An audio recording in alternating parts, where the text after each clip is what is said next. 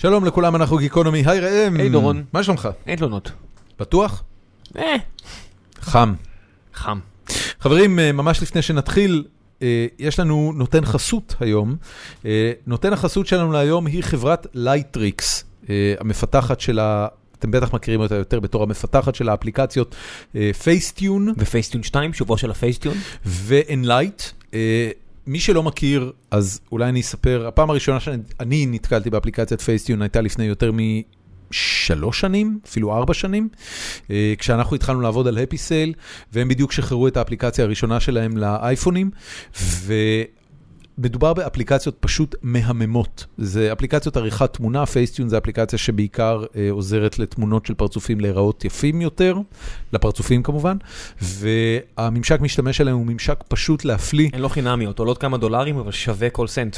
והחברות, אה, החברה הזו, אה, לייטריקס, אה, מאוד מאוד מאוד מצליחה.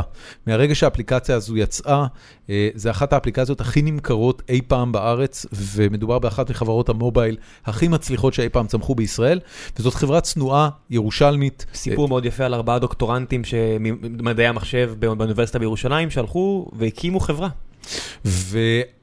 הם באמת סופר מצליחים, ואנחנו באופן אישי, חוץ מאשר לעבוד איתנו, אנחנו הכי ממליצים לעבוד איתם. והנה משהו שהם מוכנים לעשות עבורכם, כי הם יודעים שלא הרבה אנשים גרים בירושלים מהתעשייה הזו שלנו. אז א' כל, הם מציעים שאטל יומי מתל אביב לירושלים.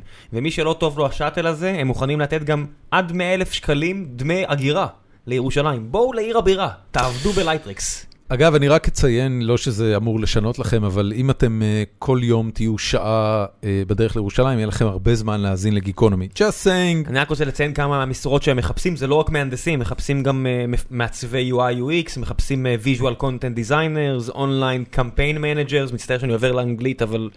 קצת מגוחך הרבה פעמים לעבור למשרות האלה בעברית, מחפשים מפתחי iOS ואנדרואיד, מחפשים data scientist, מחפשים מפתחי backend, יש להם מלא כסף שהם רוצים לשלם לעובדים שלהם. בקיצור, אם אתם מכירים מישהו שהמשרה הזאת יכולה להתאים לו, אם אתם מכירים סטודנטים מדהימים או מעצבים מנוסים שגרים באזור ירושלים או רוצים לעבור לאזור ירושלים, ששם כידוע יש הרבה פחות לחות, אתם מוזמנים לקפוץ לעמוד שלנו בגיקונומי, לעמוד הפרק, וללחוץ על הלינק לעמוד המשרות של לייטריקס.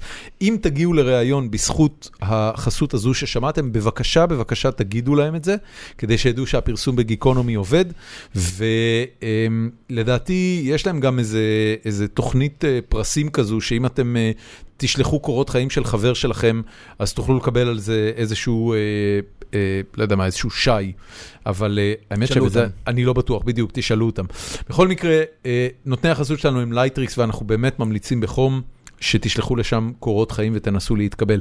זהו, חוץ מנותן החסות הנהדר שלנו, יש לנו עוד שני פודקאסטים שנמליץ עליהם, הלא הם! ציון שלוש, שבו אני ויוני נמרודי מדברים על כדורגל ישראלי, השבוע פותחים את העונה, פרק שישוחרר אה, מחר. ובכל יום נתון אנחנו מארחים את אושרת עיני ביום חמישי, נדבר קצת על כדורגל ועל כדורגל אנגלי ועל כדורגל ספרדי ועל כל מיני סוגים של כדורגל שונים. חברים, הפרק שלנו היום הוא עם סני ארזי. סני הוא מעצב גרפי והכוח היצירתי שעומד מאחורי יוזמת 61. 61 הוא בעיקר עמוד פייסבוק שמנסה להנגיש מידע לכל מיני ציבורים, ועל הדרך עושה את זה באמצעות פוסטרים שחלק לא מבוטל מהאנשים אצלנו בפורום חושב שהוא מונע משנאה ורצון לפלגנות, ובמקרה של סני לפחות, שהוא בן אדם מתוק שאין דברים כאלה, ההתרשמות שלנו שהוא פשוט מנסה לעורר שינוי ומה שנקרא אימפקט. זהו, קבלו את פרק 135 עם סני ארזי.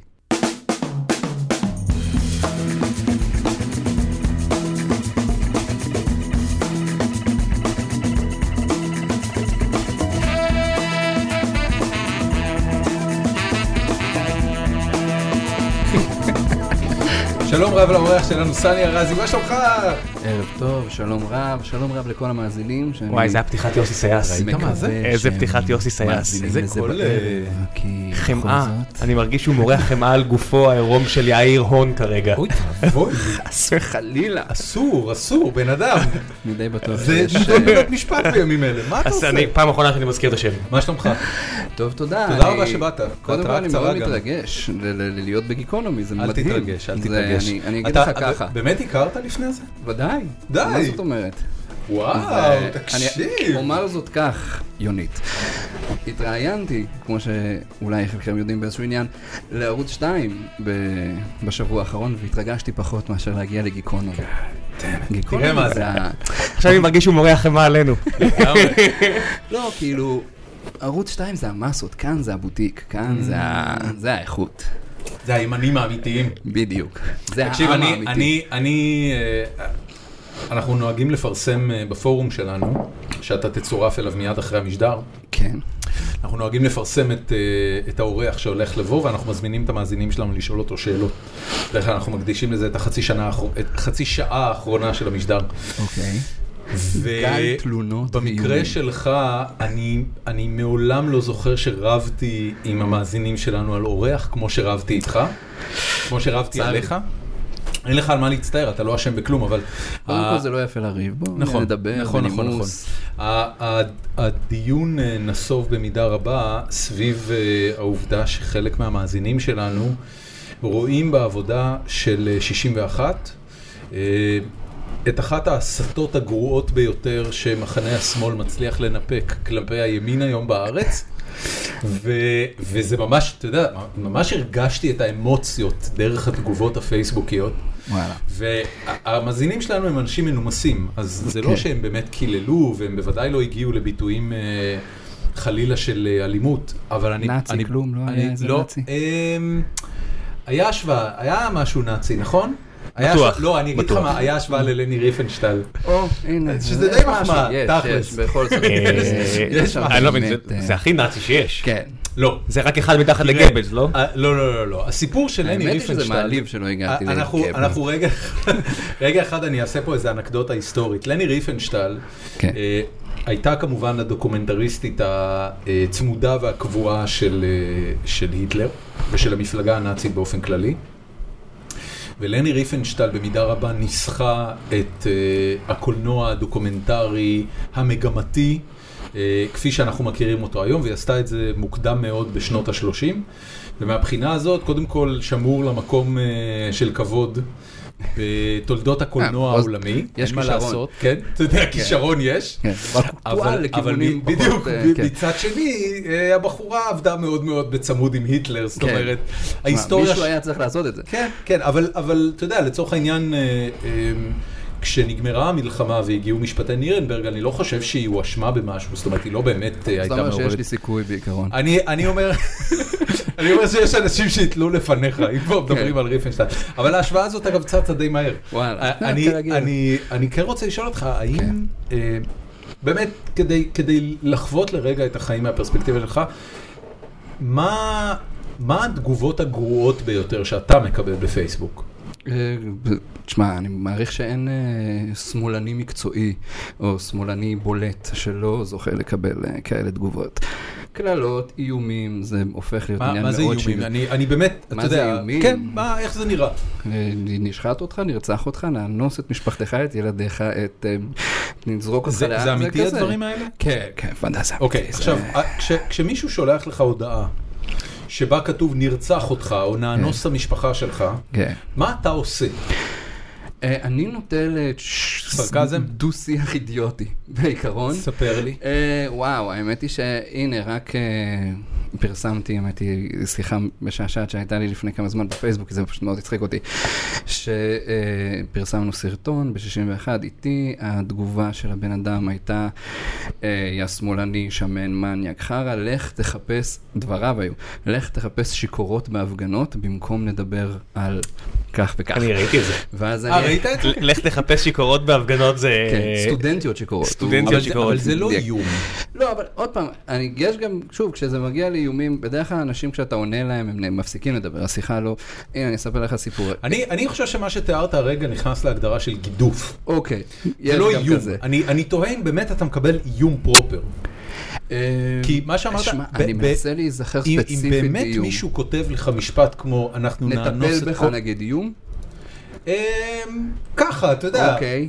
לא, אבל כשמישהו hardcore. מתקשר אליך... כשמישהו אומר נטפל בך, הייתי בעיתון באיזה עניין, טלפון הראשון, שבע בבוקר, שזה הכי נורא, כי אני גם רוצה לישון, הדבר הזה באמת הקושי, ואני איך הוא מקבל את הטלפון שלי, לא משנה. התקשר, אני עונה, ימית של הזבל, נדאג לטפל בך. ואני כזה, באיזה עניין מדובר? על מה, במה אנחנו על עוסקים? מה הפעם? על מה, במה עוסקים בדיוק? בואו ניכנס לפרטים. כזה. זה אוקיי, כאילו אה, מגיע תראה, אז, לזה. אז אני, אני, אתה יודע, חשוב, אה, חשוב גם להיות מדויקים בעניין הזה, כי כשמישהו, מ- אה, אני, אני באמת בתפיסת עולמי אה, נוטה להיות מאוד ליברל, ונטפל בך, בעוד שיש בו רמיזה לאלימות פיזית, לא, הוא כשלעצמו איננו איום. בטוח אה, נאנוס. נר, נרצח אותך, נאנוס נאנוס אותך? יותר לבנות, אבל היה כאילו... אתה, אתה נאנ- קיבלת פעם נאנוס אותך? לא, אני קיבלתי נאנוס את המשפחה שלך. קיבלת נאנוס את המשפחה משפחה שלך. כזה, לא חילקו גברים נשים, זה נאנוס כזה. והלכת עם זה לאנשהו? לא, לא עשית עם זה כלום. לא, אני חייב לציין שפעם אחת קיבלתי איום לרצח שהלכתי על- איתו למשטרה. אוקיי, מה של היה המשטרה האיום? מה היה האיום? אם מחר תהיה בשעה זאת וזאת, כלומר בבית, אה, מה, כזה זה אורן. חזן גשר אלנבי? כן. אה, לא, אבל בבית שלך, אם אה, אם תעז אוקיי. להיות בבית שלך מחר בשעה זאת אם וזאת. תהיה בסלון שלך בשבע בערב, תדע לך שזה אבל- עלינו הסיפור הזה. אבל כולל ציון הכתובת, כלומר מישהו הלך ועשה איזשהו מחקר. אה, doxing, doxing, אתה מכיר את ה... זה- באמריקאית זה נקרא to dox somebody. לא. לפרסם לא, את מושג הפרטים. האישיים שלו ברבים. כן. לעבירה סופר אוקיי. חמורה נהייתה. באמת? כן. לא ידעתי את זה. אוקיי. אז היה לי כזה, ואז... הלכת למשטרה? הלכתי למשטרה, והתגובה של המשטרה הייתה כל כך, פח. כאילו, מה? למה באת עכשיו? למה באת עכשיו? כן. כמה זמן אחרי שזה קרה? אז הוא אומר, כי עכשיו זה קרה, אז הוא אומר לי, אבל עכשיו חמש, כבר סגרנו את היום. תבוא מחר. גדול. אמרתי לו, אבל אמרו לי מחר, כל הסיפור הזה קורה מחר, אני מעדיף שזה לא נחכה עם זה יום. הוא לא, היומנאי לא רצה לקבל אותך? לא, בסוף הם קיבלו ואמרו, יהיה בסדר ולא יקרה כלום ואל תדאג, וזה כאילו, שמע, אני עובד עם הרבה אנשי שמאל. והרבה אה, פעילים, עוד פעם מקצועיים, ואנשים שמוכרים, ובטח ובטח שחברי כנסת, חברי כנסת מהשמאל מקבלים איומים כאלה כל הזמן. זה לא משהו נדיר, אנחנו חיים כאילו, הרבה, רוב האנשים לא, אני- לא אני- חיים ככה, אבל אני אומר לך עוד חבר פעם, כנסת אני... למשל, עוד פעם, אני עבדתי צמוד עם סתיו שפיר כמה שנים טובות, כן. וראיתי אותה מקבלת המון איומים. זה לא מגיע מה, איום לחדשות. ברצח? בוודאי. בן אדם שולח איום ברצח לסתיו שפיר והמשטרה לא עושה. עם זה כלום? זה אפילו לא כאילו, אפילו אין מאמץ. זה היופי בפייסבוק עכשיו, אתה רואה בטוקבקים, פעם היית רואה באיזה, כזה, ב- בטוקבקים האנונימיים, אני אאנוס אותך, אני ארצח אותך, זה, אומר, וואי, מי הזאת שמסתתר מאחורי המקלדת, ואז אתה עכשיו רואה, פשוט אתה רואה אה, את התמונה שלו. אתה יודע, א', ב', אה, לא, איציק. הללי, לא איציק הללי, לא יודע מי זה, איציק הללי אומר, אני אאנוס אותך, אני ארצח אותך, אני אחי, אתה גלוי, אני רואה איפה כן. אתה עובד, זה כזה. אתה דייל באלעל, אתה לא יכול להגיב לא- ככה. זה לא איזה משהו, שוב, נורא נדיר לקבל אני לא יודע מי זה כזה. איציק הללי, אם יש בן אדם כזה, אני מצטער, איציק. באלעל, זה צירוף מקרים משוגע, אני מצטער, זה סתם אה, אמ, בחירת שם אקראית. כן. אז, אה, אז, אז, זה- אז זה קורה, כן, זה אתה מתחיל קורה להבין את אהוד הרבה- ברק שמסתובב עם אקדח בפאוץ'. למשל. כן, אני, אני, אהוד ברק הוא ראש ממשלה לשעבר ואיש סיירת לשעבר, יודעים בדיוק באיזה, אתה יודע, ל- לאהוד ברק יש אנשים שהוא אשכרה חיסל להם קרובי משפחה. אני, אני במקום אהוד ברק הייתי מסתובב עם הרבה יותר מאקדח בפאוץ'. אני מעריך שרוב הזמן הוא עם מאבטחים. אתה עשית פוסטרים, אתה יודע, גם סתיו שפיר, עוד לא... במקרה של אהוד ברק יש ביף לגיטימי, בוא נסכם את זה ככה. איך אמרה דניאלה וייס על אה, רובי ריבלין, הוא עוד לא מספיק חשוב. הוא לא חשוב. מספיק, כן, בדיוק. הוא שעוד יתקדם. וכמה אתה? אז רוב הזמן אנחנו מקווים שיש עוד זמן עד ה... אה, אני בן 36, ממש בחודש הבא. ואיך אה, הגעת לעיסוק האטרקטיבי הזה של לעשות פוסטרים שמאלניים עבור אה, ארגון מולד, האנטי-ציוני? וואי וואי, עכשיו אתה עוד פעם מסתבך בדיבה, חבל, פשוט חבל. אמ, תכף אנחנו נגיע לזה. אה. אני אתן כמובן disclaimer גלוי, אני מאוד מעריך את העבודה שעושים במולד, וגם תודה כמובן רבה. 61, אני לא חושב שהייתי מזמין אותך. אלמלא זה. כל מי שחושב אחרת וחושב שהדברים האלה חורגים מעבר לגבולות חופש הביטוי הלגיטימי, אה, אני חולק עליהם. זכותם מה שנקרא, ואנחנו חולקים עליהם, כן, זה לא ש... דרך אגב, זה עוד פעם אחת הטענות המרכזיות שלנו כמולד באתוס של 61 זה שמותר להתווכח, מותר לקלל, דרך אגב, תקללו גם נכון, בכיף. מותר לקלל. אסור מה לאיים אגב. שאסור זה להפוך, ל- לעשות דה-לגיטימציה, זה לקבוע שצד אחד יש לו טיעונים וצד שני הוא בוגדים וצד שני הוא, הוא מרגלים.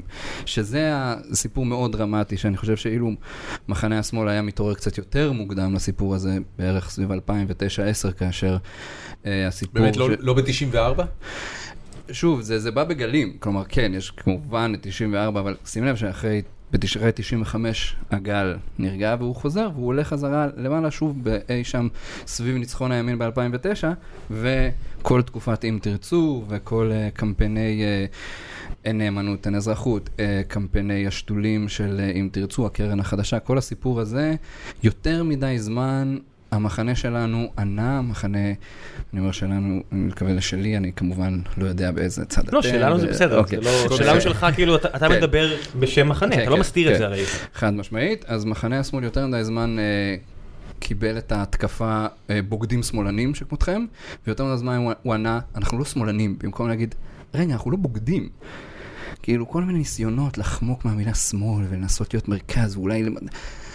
זה הדבר הזה, זה בעצם סיפור, אחד המרכזיים בפוליטיקה הישראלית היום. אין פה בעצם בשלב הזה שתי מחנות, שני מחנות. יש כאן מחנה אחד שהוא ימין ומחנה אחד שהוא בוגדים. וכל פעם שמגיעים לשיחה, אתה מגלה שלצד אחד יש טיעונים, ולצד שני יש טיעונים שאומרים שהצד השני הוא בוגד.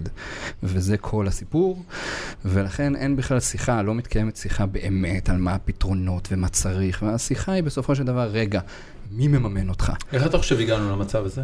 הגענו למצב הזה כי יש כוח מאוד חזק בצד פוליטי אחד שעובד מאוד קשה כדי שזה יקרה, זה לא קרה יש מאין. מי זה הכוח הזה? מה, קמפיין המי מממן אותך זה המצאה של אה, משה קלוגהפט ב"אם תרצו" בשנת 2009-2010, שיוצא בקמפיין שהופך את הקרן החדשה לדמון חדש לעם ישראל. פתאום יש איזה אויב שהיום אתה אומר לאנשים, הקרן החדשה, הם בטוחים שמדובר במסה פסיכית של... לא יודע, מאות אנשים שיושבים ב- ב- ב- במרתפים חשוכים וממומנים עד אין סוף בכסף אתה, של כל... אתה, אני- אתה זה בטוח הכל. שהאנשים האלה קיימים? טוב, הייתה לנו אה, קטיעה קצרה, נחזור לשיחה. כן. בקיצור, אז ה- ה- התחלת להגיד ראם שהיית, ראית את הדבר הזה קורה מול העיניים. אז כן, אז ראיתי את זה מול... הייתי, הייתי שם, אתה יודע, כשנכנסתי ל, למפקדה של אם תרצו, דבר ראשון, אמרו, חכה, לפני שנכנס, אנחנו רוצים לראות מה כתבת. מה זה המפקדה? איפה זה היה? זה היה ליד האוניברסיטה בירושלים, ואתה יודע, ישבו שם חבר'ה. מי מימן את זה? הוא תכף יגיד לך, אני... אתה יודע מי מימן את? גיל, את כל לפי החבר'ה... הפרסומים הזרים, אה, משפחת נתניהו חזק בלדאוג שמממנים אחרים יממנו את אם תרצו. אם תרצו, בגדול זה גוף אה, שהתחיל כת- כתא סטודנטים והגיע לממדים מאוד מרשימים. אני לא יודע בדיוק את כל הפרטים, כן, גם ג'ון הייגי זה מפורסם שהוא תרם להם, ג'ון הייגי המטיף האוונגליסטי שאמר שהיטלר עשה את רצון השם וכל זה, גם אוקיי. ממנו הם קיבלו כסף מלבד זה, היום יש כבר הרבה פרסומים. שקרנות שקשורות בעקיפין לנתניהו ותרמו גם לנתניהו, תרמו גם לאם תרצו. לאחרונה הסתבר שגם אפילו קוקה קולה תרמו לקוקה- לאם תרצו. באמת? כן. וואלה. האם ייתכן שקוקה קולה מחפשים איזשהו קישור ל... נתניהו. לשלטון, ולכן הם תורמים לאנשים, אולי, אני לא יודע, שווה לחקור את זה. כן. אה, אז מה שרציתי להגיד זה, כשכל שיחה שהייתה לי עם ארז, שהוא בעיניי לפחות הצלע, לא צלע, זה, זה, זה לא משולש, זה רק שניים. החלק היותר מעניין ב- בצמד הזה, וגם קראתי את הספר שלו לאחרונה, כן. זה שהוא האיש א' מאוד משכיל, מאוד מאוד משכיל אה, בכל הנוגע למדעי הפוליטיקה, היסטורית, ו- ו- וחושב לעומק על כל הדברים שהוא אומר, והוא מאוד ציני. הוא מאוד מאוד? מאוד ציני. מקיאווליסט, אתה יודע, זה בדרך כלל אומרים מישהו שכדי להגיע לשלטון וכדי לאחוז בו. הוא הרבה מעבר לזה. הוא מנסה לשנות הלך רוח ואת ה- את שמה הלך ה mindset. הרוח שהוא רוצה להגיע אליו? כשהוא מכנה את סאני וחבריו בוגדים, אני לא בטוח אם אפילו יש בו כזאת את האיבה הזו באמת כלפיהם, הוא פשוט יודע שזה אפקטיבי. כן, אבל מה הוא רוצה? הוא באמת מאמין ברעיונות האלה של ארץ ישראל השלמה, הוא באמת מאמין שהערבים באשר הם הם האיום על חיי כל אחד מהיהודים פה, אני לא נוקט פה עמדה לכאן או לשם, אבל הוא באמת מאמין בזה והוא מרגיש שזה הדבר שצריך לעשות כדי לנצח את המאבק הציבורי הזה. הוא, אני רגע אנסח משפט ותגיד לי אם לדעתך זה מתאר אותו היטב. הוא רואה בעצמו ציוני שבמסגרת הרצון שלו בהצלחת הפרויקט הציוני רואה בערביי ישראל והפלסטינאים אה, מכשול ל... ל זה מכשול, איום על חיינו. איום על הפרויקט הציוני, וככזה צריך לנקוט בכל דרך אפשרית כדי לסלק אותה מפה? זה הסיפור? הוא בעד טיהור אתני של מדינת ישראל? אני חושב שהוא לא יכתוב את זה, הוא לא יגיד את זה, אני לא רוצה להכניס לו מילים לפה, זה לא לעניין. אוקיי. אבל אני כן, תגיד, שהוא ורונן שובה למשל מגנים על סנטור מקארתי, משנות החמישים המוקדמות, שרדף אחרי הקומוניסטים, ומכל מה שאנחנו יודעים היום, אפילו עם הזוג, הזוג רוזנברגים, שאפילו כן. אנחנו יודעים היום, כשאנחנו מסתכלים על, על המשפטים שלהם, עד כמה זה היה על, אתה יודע, הוסיפו והכל. למי שלא יודע, אה, בתקופת המקארתיזם בארצות הברית, אתל וג'וליוס רוזנברג הואשמו בריגול, הורשעו, והוצאו להורג. נכון, והגיס לפי דעתי נשפט למאסר עולם. כן. אה, בעצם על חשיפת סודות הגרעין של ארצות הברית, וכשהוא מגן על מקארתי, אני לא בטוח אפילו שהוא, שהוא שם, אתה יודע, כי גם לו לא יש הרבה בעיות עם המחנה שלו. אה, ארז תדמור הוא חילוני שנמצא בסביבה מאוד מאוד דתית. שמעריכה אותו כחילוני הרבה פחות מאשר את החברים שלהם. אז איפשהו אני בטוח שהרבה דברים שאתה, סני, כותב ואומר, הוא אומר לעצמו, כוס הומו, הייתי רוצה להילחם ביחד איתו נגד mm. כפייה דתית, אבל אני לא יכול להרשות לעצמי, כי, כי במדרג הסיכונים שאני רואה, הוא שם אותך, אני מניח שאולי גם אותי ואת דורון איפשהו, אנחנו טיפה פחות ממך, אבל איפשהו בטוח שם גם, בתור סיכון אמיתי הרבה יותר על, של, על שלמה. כן. אני באמת מאמין לו, אני חייב להגיד שאני באמת מאמין שוב, לו אני, שהוא חושב ככה. שהוא חושב ככה. אני, לא, אני חושב שבמקרה יש, אני מחלק את הפוליטיקה לשני חלקים בגדול, יש את אלה שהם... שהם על לוח השחמט ויש את אלה שמזיזים על לוח השחמט. אני מקווה בשבילו שהוא לא באמת חושב את זה, שהוא לא באמת חושב שהשמאל זה בוגדים שחייבים להרחיק אותם מהמדינה ולהשמיד אותם, אלא שהוא רק חושב שזה אפקטיבי להגיד את זה כי זה ספין וזה שקר. השמאל נמצא, השמאל. שמאלנים קיימים בכל מקום, יש מאות אלפי ישראלים שמאלנים, יש אלפי אנשים שעובדים בארגונים שהם ארגוני זכויות אדם וארגוני שלום וארגוני שמאל, ויש להם דעות והם אנשים לגיטימיים והם משרתים בצבא, משלמים מיסים, כל הרגיל הזה. בוא, ויש בוא אנשים לא... שבאמת, חד משמעית, ואת זה אני רואה כמובן ברשתות ובעוד מקומות, יש אנשים שחד משמעית, באופן מוחלט, בטוחים, ואנחנו שוב, אחרי... עשור שנים כמעט של פמפום מאוד אגרסיבי של המסר הזה, של שמאלנים בוגדים. כמה קל להגיד את זה, שמאלנים בוגדים. זה הפך להיות כאילו, המילה, ההמשך הטבעי לשמאלנים זה בוגדים. בוגדים, כן, אבל אתה יודע שהימין מהצד השני שלו שומע כל הזמן ימני פשיסטי. אוקיי, אבל בגידה, שוב, שמאלני בוגד, זה, בגידה זה הדבר הנורא ביותר בספר העונשין הישראלי. בגידה זה ריגול, ריגול זה דינו מוות. אכן, אני, אני לא אוהב את השימוש במילה פשיסטי בכלל, אני גם לא תמצא אותי קורא לאנשים פשיסטים, אני מבין שגם זה נאמר וזה לא טוב, אבל אתה לא תשמע המון מסר של אה, אה, פוליטיקאים וארגוני שמאל. אה, באופן רשמי, בקמפיינים, באים ואומרים ימין פשיסטי. הם יגידו, זה קרוב למשטרים אפלים, זה... הם, הם לא יבואו ויגידו, הוא פשיסט, ויגידו פשיסט, פשיסט. גם נתניהו לא אמר אף פעם שמאלני בוגד. אה, נתניהו לא אמר. באופן כללי נתניהו לא השתמש במילה בוגד. אבל אם תרצו, עשו קמפיין שתולים. כלומר, זה קורה, זה יוצא מעל לפני השטח, בזמן שהשמאל אה, הרבה פחות בוטה ומסית בקמפיינים. ושוב, כמו שאתה אמרת קודם, אנשים אומרים שה-61 זה אולי המסרים המסיתים ביותר. שמע, אה, קודם כל, אני שמח שאנשים עוקבים, תעקבו אחרי 61, זה חשוב וזה טוב. אתה אומר, מחמיא לי, כן, מחמיא לי שהתעצבנתם. לא, אם אתה ימני, אני אמור לעצבן אותך, כאילו, אני מביא מידע שהוא מכעיס את הימני. בוא רגע... לא, אני רוצה כן, להגיד כן. שבסופו אה, של דבר, כאשר אני, אני יודע מה, מפרסם, אני יותר עוסק בלנסות אה, להגחיך את הצד השני. כן, פה ושם עשינו, בדיוק ספרנו איזה אה, ש, קרוב ל-700 פוסטים. כן. כבר בחמש שנים. מתוכם אפשר לספור בעשר אצבעות את הפוסטים האלימים, בוא נגיד היותר קשים, היותר קודרים. רוב הפוסטים הם ניסיון להגחכה של השלטון, לבוא ולהגיד, לשים את uh, ביבי עם גלידה על הראש או כל מיני דברים כאלה. המטרה היא לא לבוא ולהגיד, תפגעו בו, אלא אל תצביעו לו, הוא משקר לכם. דרך אגב, הראשונים שהוא משקר להם זה הימין. הוא הבטיח לכם שהוא יחסל את החמאס, הוא הבטיח לכם שהוא יחסל את העוני, והוא הבטיח לכם שהוא יוריד את מחירי הדיור, והוא הבטיח לכם שהוא יספח שטחים. הוא הבטיח לכולם הכל, אבל אתה יודע, הוא גם כן. הבטיח שתי מדינות בנאום בר אילן, והוא... נכון, נכון, אז, אז אנחנו יותר עסוקים בלבוא ולהגיד, תשימו לב תגיד, אבל אני, לנתונים, אני, חי- אני. חייב להגיד, אם, אם אתה שם לב לנתונים והעובדות, כן. הרי נתניהו בסופו של דבר ממשיך את מדיניות ראשי הממשלה אה, השמאלנים שבאו לפניו. ראית מה זה? כן. ו- ועדיין מצליח... רגע, לא, לא, אבל אז זה, זה, שאלה, זה שאלה אמיתית. מה, מה הסיפור שלך איתו? אתה יודע, אתה הרי מסתכל, כן. מצד אחד, אני, אני תכף אשאל אותך מהי באמת תעודת הזהות הפוליטית שלך, אם בכלל אוקיי. אפשר לשאול על כזה דבר, אבל כשאתה מסתכל על נתניהו, אה, הבן אדם הגדיל את המגזר הציבורי יותר מאי פעם. זאת אומרת, לצורך העניין, מבחינה כלכלית, המדיניות שלו בארבע שנים האחרונות היא שמאלנית לגמרי. וואו, אני מכיר הרבה אנשים שהיו שמחים מאוד להתווכח איתך, חלקם דוקטורים לכלכלה, אבל אני לא ב... אני, אני, לא אני. חושב שעומר מואב אומר את זה בוקר וערב, הוא דווקא כן, יש- ימני. כן, לא, גם יש בצד, ימנים בצד ש- המדיני, אתה יודע, זה נכון הוא שהוא ימני לא... כלכלית, לא מדינית. נכון.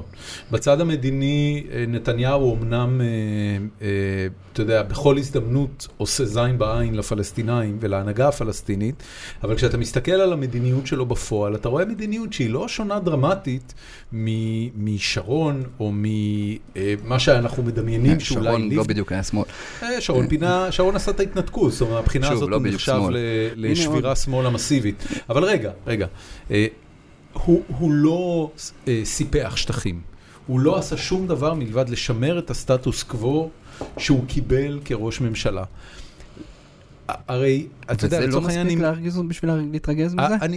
תראה, אני, באמת, אה, נתניהו מעצבן מאוד, צריך להגיד. תראה, מדובר... ונתניהו מסית, ונתניהו אה, מפלג אה, ציבורים שלמים בעם ישראל, ומסית ציבורים שלמים אה, אחד נגד השני בעם ישראל. אבל כראש ממשלה, באמת אני אומר לך, אני מסתכל על המדיניות שלו, ואני מסתכל על המצב של מדינת ישראל אה, בשנות כהונתו, could have been much worse. חייב להגיד לך. באמת, היה יכול להיות הרבה יותר גרוע. אני אספר לך מה שאבא שלי כל הזמן אומר. כן. כל פעם שאני התלוננתי על משהו לאורך אבי הוא איש צבא, וכל פעם הוא אמר לי, כן, אבל לפחות לא שורקים לך כדורים ליד הראש ואתה לא ישן בטנק. אז נכון, רוב הזמן באמת בתור ילד לא שרקו לי בואנה, בן אדם, כדורים יש ליד נחמה הראש. בזה, יש דורות של אנשים שגדלו, שכן שרקו להם כדורים ליד נכון, הראש. נכון, אבל אם הסטנדרט שלנו הוא תמיד שלא ישרקו לנו כדורים ליד הראש, שלא אבל בטנק זה ושזה- לא- ושלא יהיה לא נכון. אושוויץ, אז תראה, אנחנו... ב- במונחים מקרו-כלכליים, אה, מדינת ישראל במצב כלכלי שהולך ומשתפר מ- משנה לשנה. זה לא זה לא נתונים שאני ממציא, זה אה, כל חוקר יגיד לך, כולל גם מה-OECD אגב. אני אני, אה, קורא מחקרים של ה-OECD. ואני אני- אני אסכים עם כל דבר שאתה תגיד על השיח הפוליטי. כי באמת השיח הפוליטי בארץ הגיע למקום באמת מחפיר. אבל כשאתה בוחן את, המצ... את המציאות היומיומית במדינת ישראל, את המציאות הביטחונית במדינת ישראל, העשור האחרון נחשב לעשור עם הכי פחות פיגועים בתולדות המדינה. רסמי, זה, לא, זה, זה מספרים אבסולוטיים, זה לא אני ממציא. אוקיי. אז אתה מסתכל על הדבר הזה ואתה אומר, תשמע, רוב האנשים מסתכלים על מי שעומד בראשם, ומצד אחד הוא אה, הביא תקופה של שקט ושגשוג שהיו מעט כמוה אה, מאז קום המדינה, ומצד שני, לפחות עבור ציבורים שלמים שסוחבים איתם אה, אה, צלקות מאוד קשות ברמת הזהות מהממסד המפא"יניקי ומהממסד השמאלני בישראל, אה, אנשים מרגישים אה, גאווה וזקיפות קומה, ושיש מישהו שבסופו של דבר הם גאים שהוא ראש הממשלה שלהם. באמת, אה, זה לא, זה, זה לא סתם שנתניהו מקבל כל כך הרבה יותר אה, תמיכה בסקרי דעת קהל של מי המתאים ביותר לעמוד בראשות הממשלה. אני, דווקא בעניין הזה, דווקא זה לא הסקר שאני נותן לו הרבה חשיבות, כי בסופו של דבר כשאתה רואה ראש ממשלה הוא נראה לך מתאים להיות ראש ממשלה, וכשאתה רואה מישהו שהוא לא ראש ממשלה, בדרך כלל זה מאוד לא קשה נכון. לדמיין אותו תראה, כראש טראמפ ממשלה. למשל הוא הנשיא, ויש לו... לא, ולכן אני אומר שנתניהו מקבל אהדה מאוד גדולה בבחירות. הבחירות האחרונות היו דוגמה מרשימה לכך שהמון אנשים, דיברת על uh, השגשוג במקרו-כלכלה. כן. המון אנשים שלא גומרים את החודש, ויש בישראל המון כאלה. שוב, אנחנו יושבים כאן ב... הבדיחה של הסטטיסטיקה של, של האגם, אה, שאפשר לטבוע באגם של חמישה סנטימטר, כן, ברור, כשאם יש שגשוג במקרו, בטוח שיש המון אנשים כן. שמתפקים. לא, והם יש- הם לא אכפת להם אם יש יש שגשוג כאן במקרו. פערים מטורפים, כלומר, יש שגשוג בפערים? שהולך נהדר, מה רע כשאת- בפערים? שקוראים לך יצחק תשובה, והוא לא הולך כל כך? טוב. אבל מה רע בפערים? למי שלמטה, תשובה. אתה יודע, זו שיחה שאנחנו מנהלים פה אנחנו הרבה. מנהלים את מעט השיחה הזאת הרבה. אני, בטופ אני, של שרי אריסון ויצחק תשובה, והמון-. אנשים לא גומרים פה את החודש, המון אנשים לא יכולים לקנות דירה, המון אנשים לא יכולים לקנות אוכל. יש אני, המון אני, ילדים אני עניים. מטיל, אני מטיל דופי באמירה הזאת שהמון אנשים לא יכולים לקנות אוכל. באמת, אני אומר לך. אוקיי, אז אה, תספר אני, את אני זה גם ל- יכול להגיד לך שאני קראתי כל מחקר של ה-OECD בנושא רעב ותזונת ילדים. אתה יודע, מדברים על זה שיש מיליון ילדים עניים בארץ ועוד כל מיני נתונים סטטיסטיים כאלה. אני קראתי כל מחקר שה-OECD שחרר, ואני אומר לך באחריות, אה, זה fake news אמיתי. אתה זה- טוען שבישראל כולם חיים ברווחה. אז זאת כמובן תהיה טענה דמגוגית כן, וקיצונית. אז זה לא נכון. אבל יש אני אומר לך, המון אנשים תקשיב, שחיים אני אומר בעוני. לך בוודאות, שאם הקריטריונים שלך לעוני הם לא אה, קריטריונים של מתי בפעם האחרונה קנית סלולרי, או ישב אצלנו, איך קראו לפרופסור אה, לכלכלה שישב אצלנו לפני יוסי כמה זעירה או אוריאל יוסי רובינשטיין? זעירה. אה, כן. שהוא כלכלן מקרו-כלכלי מאוד נכון. נחשב, ושמאלני בדעותיו הכלכליות, חברתיות מכיר, והפוליטיות. ויוסי זעירה אמר, כש- כשאני אמרתי לו, תקשיב, יש דבר כזה שנקרא עוני אבסולוטי. יש דבר כזה בן אדם שלא יכול לתת לילד שלו אוכל, לא יכול לתת לילד שלו אה, מיטה חמה או מנה חמה לאכול לפני שהוא הולך לישון, והדבר הזה הוא אבסולוטי, ו, ואז הוא אמר לי, תקשיב, אבל, אבל כלכלה היא עניין יחסי, כלכלה היא לא עניין אבסולוטי. אז אני כופר ברעיון הזה, אני בא ואומר, תקשיבו, אם הורה יכול למצוא עבודה ששמה קורת גג מעל הראש שלו, ושמה אוכל שוב, בפה יש גם שלו, הרבה כאלה שלא מוצאים קורת גג מעל הראש שלהם. כמה? אה, כמה חסרי בית יש תיכנס בישראל? לכל סיפור הדיור הציבורי, כמה, אני לא זוכר הרגע את המספר, אבל אלפי משפחות שאין להם קורת גג. אני אגיד לך מה חסר. אני- אגיד לך מה חסר מבחינת כן. הדיון, ששניכם, שהרבה אנשים היו רוצים לשמוע. גם אם יש מעט, אני חושב שמה שהרבה אנשים היו רוצים לשמוע ממנהיג פוליטי כלשהו זה להגיד, המצב המקרו הוא טוב, אבל יש כאלה שהם החוליה החלשה בשרשרת ואנחנו רוצים לדאוג להם גם. ואנחנו לא נפקיר אותם, וגם אם זה אומר שזה יהיה במסגרת כלכלה אה, פתוחה ו- וזה, אנחנו ניתן להם הזדמנויות. לא ניתן להם כסף, אבל אין את השיח הזה. נכון, הרבה- ואני אגיד עוד במסגרת דבר. השיח של לכאן או לשם, מז... יש אנשים שפשוט כבר רבים עליהם. אומרים, אין, אין, כמה, תגיד לי כמה עניים יש, אבל גם אם זה עשרת אלפים, הם עדיין מסכנים. לא, לא, זה, לא, אין, אבל אין זה לא רק העניין של זה. העניים. אבל, אבל אני, את- אתה רגע, אני אותי- רק אגיד משפט ואז אני רוצה לתת לך לענות. הוויכוח שלי יש עם הצד השמאלי של המפה סביב הנושא הכלכלי-חברתי, תכף נדבר גם על הצד המדיני, אבל סביב הנושא הכלכלי-חברתי זה שמלבד לקחת עוד כסף ממעמד הביניים ולהשתמש בו לשירותים ציבוריים אה, על המעמד הנמוך, אה, אין לשמאל באמת פתרון לעניין הזה. אין לשמאל פתרון, ולכן כל מחאה סטייל 2011 אה, נתפסת בעיניי ככזו שבסופו של דבר מי שישלם את המחיר שלה זה מעמד הביניים בישראל. עכשיו, אני רוצה לסתום את הפה שלי, ואני כן. רוצה לשאול אותך שלוש שאלות ואני אתן לך לענות עליהן באמת אה, בצורה אוקיי. מאוד חופשית. הראשונה, אני באמת רוצה לשמוע קצת איך הגעת לאן שהגעת. זאת אומרת, תן לי, אם אתה יכול, בשתיים, שלוש דקות את הביוגרפיה האישית שלך, איפה גדלת, מאיפה הגיע החיבור האידיאולוגי לשמאל, ואיך ה, אה, איך נולד הפרויקט שנקרא 61. ואז אני אשמח לשמוע אה, גם מה הם, אה, איפה אתה עומד על הסקאלה הכלכלית-חברתית, וגם איפה אתה עומד על הסקאלה המדינית. אוקיי. אז נתחיל איתך, בר- ברשותך. כן, באמת, דווקא רציתי כן, להתחבר לא, לא, אני ל- רוצה ל- להתחיל איתך. למשפטים האחרונים אני שלך. רוצה להתחיל איתך, אני רוצה, אני אוקיי. לשמוע מי אתה. מי אני? מי אני? מה אני? שאלה שכל אדם שואל עצמו. אה, מי אני? אז אה, אני אה, מושבניק איפה נולדת? שנולדתי בפתח תקווה באופן אה, מפתיע שכזה. אין אבל- מושבות, מה הכוונה? הם המושבניקים. אבל עברתי מהר אה, למושב שילת, שם אה, ביליתי את רוב ילדותי, משפחה יוצאת קיבוץ, קיבוץ שער? העמקים. אה, לא, שילת הוא יישוב מעניין שבו חלקם תעשיינים, חלקם אה, אה, חקלאים, ואנחנו דווקא היינו תעשיין. תעשיינים? בסוף כולם של מה? עושים נדל"ן, כי זה הבנתי. צמוד למודיעין. הבנתי. אז כולם בעצם היום השכירו נדל"ניסטים. את, ה, את המבנים שלהם ל... קפיטליסט פריבילג, בקיצור. כן, כן, כן. האמת שאחת לכמה זמן אני מזכיר את זה, שוב, אם- אפרופו עניין קודם, פעם המדינה נתנה לך הזדמנות, יישוב זה היה אז יישוב ספר, הוא היה בקצה, מרוחק, היינו, אני מספר שהיינו צריכים לקחת אוטובוס ללוד, ומשם לחכות לעוד כמה שעות עד לאוטובוס לתל אביב, אז פשוט לא היינו, היינו יוצאים לבלות בלוד, כמה נורא. אה, תחשוב מה זה, שבתור תיכוניסט אתה יוצא ללוד. מה היה בלוד? יש- מלא צרכני סמים שאומרים עכשיו, אה, גדול לוד, רגע? מה היה בלוד אז? היה? סנדוויץ' בגט, אה, אוקיי.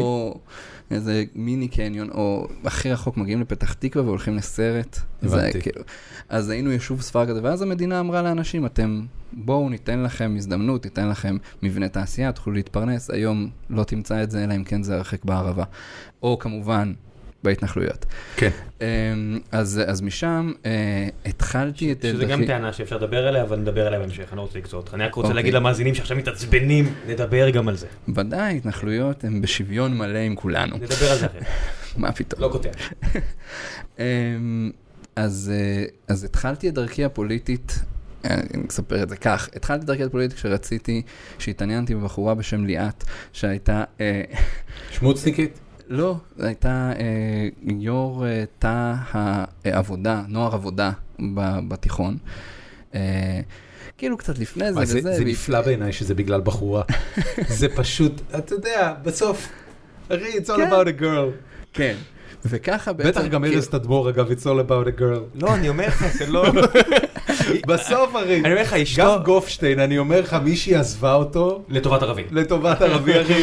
כל זה הסיפור, ברור, זה- ואני מבין אותה. It's all about a girl. אז התעניינתי לפני זה, וככה, במשפחה ו- ו- וכל זה, אבל פעם ראשונה שהלכתי לפעילות פוליטית היה אה, נוער עבודה, כי הייתה שם, היו"רית הייתה פשוט יפהפייה, והיא הייתה מחלקת סטיקרים בצומת. עדיין בפוליטיקה? לא, ממש, האמת שאין לי שום גניק ולא זה, אבל לא, לא נתקלתי בה מאז, אני חושב שכבר די. באותה שנה היא פרשה. אוי. אבל אז אחד הדברים הראשונים שעשיתי אחרי שחילקתי קצת סטיקרים וכאלה, היה לבוא לעצרת התמיכה בשלום. כן לשלום, לא לאלימות. אה, בעצרת שרבין נרצח. בנובמבר הייתי שם. 95. אז זה, אז ככה כנער אה, שמאל צעיר הלכתי, וזו היה אולי ההפגנה הראשונה שהשתתפתי בה בחיי, כן. ההפגנה הראשונה. מקווה אה, שלא הלכת ליותר אחר כך. זהו, והאמת היא שמאותו רגע זה היה כאילו באותו ערב, זה עבר מלהיות איזה מין תחביב כזה של בשביל הבחורה, והפך להיות וואו, אנשים מתים מזה. ג'יזוס, מה קורה כאן? כן. כזה, ואז הפכתי להיות מאוד פעיל, האמת היא שאז אמרתי לעצמי, היית נוער נרות? הגעתם לכיכר לבכות? כן, אה, אבל כאילו אז עברתי מ... אה, מרצ, מהעבודה למרץ, כי אם זה רציני אז אתה צריך כבר ללכת לאנשים אידיאולוגיים במרץ, וזה כבר אי אפשר, כל הצחוקים האלה בנוער עבודה. אה, והתחלתי להיות ממש פעיל, אה, וללכת... מה- מה ל- עושים בנוער מרץ בניגוד לנוער עבודה? בנוער? מרץ יש ממש כזה שיחות הרבה יותר אנרגטיים. עושים שורות של מרץ. האמת? היא ששוב, אני מקווה שהיום, כאילו, היום כבר הכל מאוד דל, וכאילו, אז נוער מרץ, בשנות ה-90, היה מאות אנשים, היו סניפים, היה ארגונים, היינו עושים שיחות ארוכות, היה סמינרים כאלה. האמת שגם היום יש, רק היום מגיעים 200 איש, אז היינו יכולים להיות מאות ואפילו, אני לא יודע, אפילו אלף, לא, לא זוכר, אולי זה היה נראה לי יותר, אבל היום מגיעים הרבה פחות. ו... וכמובן שהוויכוח המרכזי היה האם טוש זה העבה או לורד זה העבה. זה היה הדיון המרכזי במרץ, אבל זה היה באוף אאוורס. זה ברור שלורד. אני מניח שזה איזושהי אנלוגיה לקו כן. הפרדה כלשהו. או... או, אבל זה, אה, מה ש... זה היה ויכוח מאוד גדול בנוער מרץ בשעתו. מה? טוש מול לורד? כן, מהו אני ומהו לא הדק. מה- עבה? אצלנו בבאר שבע, האם זה היה שפיץ או חוד? שפיץ או חוד? עיפרון מכני, איך אתה קורא למילוי? אה, אוקיי. חוד. אני קורא לו מילוי. כי אתה חיפאי, אתה אשכנזי מנהל בוס, וזה פעם אחרי פעם עולה הנקודה הזו. אה, בבאר שבע זה חודים. באזור המרכז זה שפיצים. או הפוך, לא זוכר כבר. קוראים לכם אה, בחוץ. רוצים להגיד לנו משהו? מה רוצים להגיד לנו? שיש אינטרנט. יש אינטרנט. ייי! לא? לא. אתה מפריע, אנחנו באמצע הקלטה, לא מבין מה התפרצת לי. פה. תגיד, טוש זה העבה או לורד זה העבה? לא. לורד. בום בפוני. תקבל פה החלטה של. לורד. אתם עולים למעלה? מה קורה? הכל בסדר, אנחנו נסתדר. לא, אני שואל מבחינת, אה, כאילו, לנעול פה בדברים. הכל לא, סבבה. לא, אנחנו נועלים. יש פה שומר לילה, אנחנו ממש כן, אבל סבבה. עוד לא פה. כן, כן, הוא אנחנו פה- מגיע, אנחנו פה עד עד, 10, 11. כן. בסדר? אני את הדלת הזאת, מכיוון שאת הדלת, אה, למעלה סגרתי אורות בטעות, אם תרצו תדליקו. טוב. הדלת פה למעלה, אני רק אעביר אותה למצב נעילה. אין בעיה. שלא, אתם בכל זאת עסוקים. אין שום בעיה. מעולה. תודה. ביי. תודה. אוקיי, אז נוער מרץ. כן. סליחה. אז נוער מרץ, אה, שירות קרבי. אה, איפה? חובש קרבי בחיל השריון. בול על האינתיפאדה. וואו. הספקתי להגיע, 99, בדיוק כשיוצאים מלבנון, ואומרים לעצמנו, זהו, נגמר וכל זה. אנשים מתו לך. בידיים? אה, ערבים. ערבים מתו לך בידיים? ערבים מתו מפעולות בידיים. של צה"ל? אה, פלסטינים, יש לומר, פלסטינאים. אזרחים? האמת היא שעכשיו אני חושב על זה גם אחד אה, ישראלי, אבל הוא עשה את זה לעצמו. אוי, מה זאת כן, אומרת? גם זה קרה. היה... התאבד? התאבד, כן. חייל. כן. אוי ואבוי. רגע, והפלסטינים שמתו לך בידיים, זה היה אזרחים או מחבלים? אה, שמע, בזמן השירות אתה לא עושה תחקיר מאוד גדול. מבחינתי כחייל, כולם, כאילו זה היה מאוד שחור ולבני, כדי, אתה יודע, לא להתמודד עם הקושי. שוב, אני הגעתי מנוער מרץ, היה לי קושי מאוד גדול. היו רגעים שממש, שוב פעם, נתתי עדות בשוברים שתיקה, יש המון רגעים שאני היום מספר ראית- לעצמי ואומר ראית איך מ- עשיתי אותם. ראית מקרי אה, אלאור עזריה? אה, ראיתי מקרים קשים, אלאור עזריה זה הסתיים במוות, אה, במקרים שאני ראיתי, הורדנו משפחה באישון לילה מהמיטות שלהם למרתף באיומי רובה, כי אנחנו צריכים לתפוס עמדה בבניין. אה, אני כאילו, האמת היא שאני רגע, משתדל לא להרהר בזה יותר מדי, כי זה היה לי ממש מישהו מאוד מישהו טראומטי. נפצע בגוף או נפש? במשפחה ש... הזאת. כן. לא, אבל החז... שוב. ההרגשה של להחזיק משפחה, שהחלק היותר מופרע בזה שאחד החברים ביחידה היה, הכיר את אב המשפחה, כי אבא שלו הוא מדריך טיולים בירושלים, והוא גם מדריך טיולים בירושלים, זה היה בבית ג'אלה, וממש הכיר את המשפחה, ואנחנו ממש מחזיקים אותם בכוח ימים, אתה יודע, אסור להם לצאת מהבית, אסור להם... זו הרגשה מטורפת, זו הרגשה שאתה אומר לעצמך, מה אני עושה. כאילו אני מבין, ומצד אחד שומרים על למה המדינה, החזקתם את ומצד הבית ההוא? כי זאת הייתה הפקודה, אתה לא בהכרח תמיד יודע. לא, אבל היה- היה עמדה משהו שולטת, עמדה שלטת בתוך... אה, היה משהו השטח. שיכולת להצדיק אותו מבצעית? אני הייתי חובש. סמל, חובש, כן. אני לא בכלל נכנסתי לעמדות האלה. סליחה, עוד סיפור שגם פרסמתי אותו בפייסבוק, בדיוק באחת ההתקפות שוברים שתיקה. יום אחד אנחנו בסיור ב- ליד יריחו, אה, עוג'ה, והאמבולנס עושה תגבור צירים, מה שנקרא, נוסעים הלוך חזור, מגיע בקשר הוראה, תפתחו מחסום. אנחנו עוצרים את הרכב, אה, פותחים מחסום, ואז לדוקטור, שהיה עולה חדש, אה, והגיע... זה הדוקטור? המפקד, הרופא? ה... כן, הדוקטור, המפק... הרופא הגדודי, אה, שהיה קצת, אה, הוא היה דמות צבעונית, והוא הגיע ממש קצת לפני זה, עלה לארץ, הוא גם לא ממש הבין את הנורמות, והוא כל הזמן היה יותר אה, מופרע, בואו נקרא לזה, ושוב, הוא המפקד שלנו, הוא קצין, אנחנו. הוא מחליט שנתאמן בהחדרת אירועים על האנשים במחסום. עצרנו מחסום, מגיעה מונית פלסטינית, תוציא אותם, תחדיר להם אירועים. תחשוב כמה מופרע זה בשביל החבר'ה שהוצאנו אותם מהרכב. מגיעים חיילים עם רובים. ואומרים להם, עכשיו אנחנו הולכים להזריק הוא לכם הוא משהו. עדיין בצבא הרופא הזה? מה אני עשיתי בתגובה, אני ועוד uh, חובש, אז תפסנו את הקשר והתחלנו לצעוק, תשלחו לפה מישהו, זה נהיה מופרע, זה, לא, לא הסכמנו לעשות את זה. עוברות 20 דקות בערך, מגיע הסמג"ד, צוחק עם הרופא, עושה לו, כן, אני מבין שזה אימון טוב, אבל אסור לעשות את זה, דוקטור, אל תעשה את זה. צחוקים, צחוקים. בסוף מה שקורה זה שאני, הוא קורא לי לשיחה, המפקד שלי, ואומר לי, תשמע, אם הייתי יכול הייתי מוריד לך קאט בראש. עכשיו, על זה שעשית את זה. הוא זה- נשאר זה המפקד אמר שלי. הסמג"ד הסמג"ד לא, או לא, הרופא? הרופא, שהוא המפקד הישיר שלי, אומר לי בסוף, אז אני כאילו בתוך סיטואציה, המפקד שלי, עליתי בקשר, קראתי למפקד הגדוד, מפקד הגזרה, הסמג"ד, לא גיבה אותי, לא כלום, להפך, הסתחבק איתו ואמר לו, כן, אבל אסור, זכויות אדם וכאלה, אתה יודע. אתה יודע, בדברים האלה. כן. ובסוף יוצא שאני, אה, שהמפקד שלי זה שקובע בין היתר אם אני אצא שבת, שקובע בין היתר אם אני אעשה תורנות זאת או אחרת. בא ואומר לי, תשמע, אני שונא אותך, ואם אני יכול, אני אתן לך קאט בראש. זה הפך להיות ממש כינוי שלי, קאט בראש. אה, זה היה כזה, זה החוויות ועל הדבר. הזה אתה לא יכול להגיש קבילה ו... תשמע, גדוד קרבי, לא יודע אם יצא לך להיות לא, אה, לצערי לא. בקעה בשריון בתקופת. אינתיפאדה. הפעם היחידה במחסום. שהיה לי כזו סיטואציה, הייתה עם גדוד שריון. הפעם היחידה, בדרך כלל בעוקץ אתה עובד יותר עם יחידות אה, הרבה יותר מקצועיות, אתה יודע, בלי להעליב אף אחד, ובמקומות יותר. מקצועיים אין אלאור עזריה, כי זה לא מקצועי. אבל זה גם בדיוק תחילת האינתיפאדה. גם אני מדבר על תקופת 2001, וזה 2002, ממש- 2003. אה, אה, זה כאילו כל הזמן מדברים על זה שהצבא התכונן לעימות, לא, אנחנו ברור לפחות. היינו סופר לא לא, זה- ערוכים. זה שקרה לי ב-2004. שוכחים אנשים במחסום, כן. אתה יודע, שולחים מישהו לעמדה ושוכחים אותו ליומיים, ואתה לא יכול לצאת מהעמדה, ויש לי חבר ששכחו אותו בצומת העוג'ה למשך יומיים. פשוט אמרו לו, תכניס נשק למחסנית ותמתין שיבואו לקחת אותך, ואז עברו יומיים. כן, גם עוג'ה, למי שלא יודע, זה- כפר כן. ליד... אה, זה כפר ליד יריחו. באתי להגיד משהו שאני אצנזר עצמי עכשיו בראש, ו... זה מקום מאוד כן. לא סימפטי, במיוחד בתקופה הזאת שהיה שם כל הזמן תקריות ירי ויידוי אבנים ובקבוקי תבערה, ושכחו חייל פה, שכחו חייל שם. אני- אני- אני כן אגיד את זה. עוג'ה זה- זה מקום שהיה לי בו התקלות אה, עם יחידה כלשהי מיוחדת, והתקלות במ- במסגרת פעילות שהייתי איתם, וזכרתי את הפעילות הזאת, ואז ב-2007 חזרנו מהכנרת, אחרי שכבר מן הסתם כבר שנתי- שנתיים הייתי משוחרר, חזרתי עם חבר מהכנרת, ובמקום לחזור בדרך רגילה, אמרנו בוא ניסע דוך. בבקעה. כביש 90, פשוט נחצה. לא משנה, אתה יודע, הייתי צעיר מטומטם.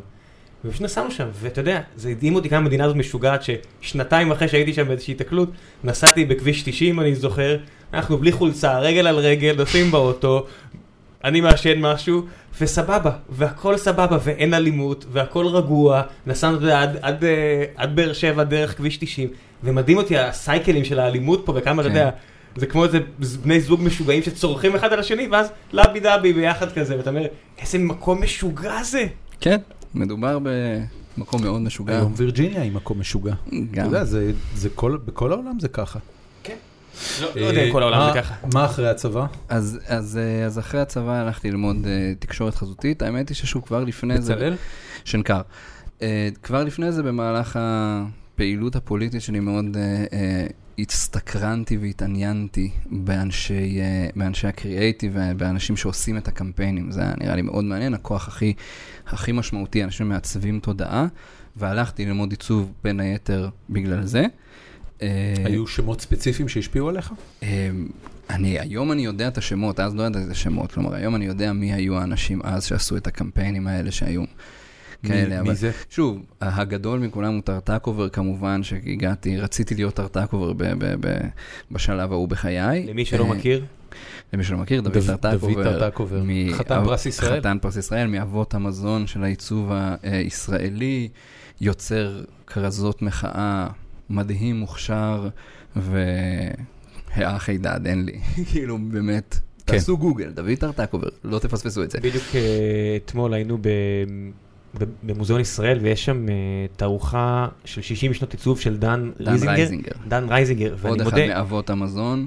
לא הכרתי, מומלץ, מומלץ מן הסתם מאוד. הכרתי את רוב הדברים שהוא עשה, כי זה דברים כאלה פומביים כן, מפורסמים, כן. אבל לא ידעתי שזה בן אדם אחד עשה את כל הדברים האלו, מהשלט של הבימה ועד לדלק ואל על. אתה פתאום מגלה שכל העיצוב הגרפי בישראל, זה בן אדם אחד. שני אנשים, טרטקובר ורייזינגר, והם עשו את הכל עד איזה שנת 90 ו... יודע, והייתי שם בתערוכה הזאת, ורק אמרתי לליפה, זוגתי, מחר אנחנו מדברים סני, אמרתי, מעניין אותי כאילו לעשות איתי את השיחה הזאת, האם הוא מבין כמה חז... כמה, מה הכוח של עיצוב בחידוד מסר. אם אתה מי באמת מבין מי את זה.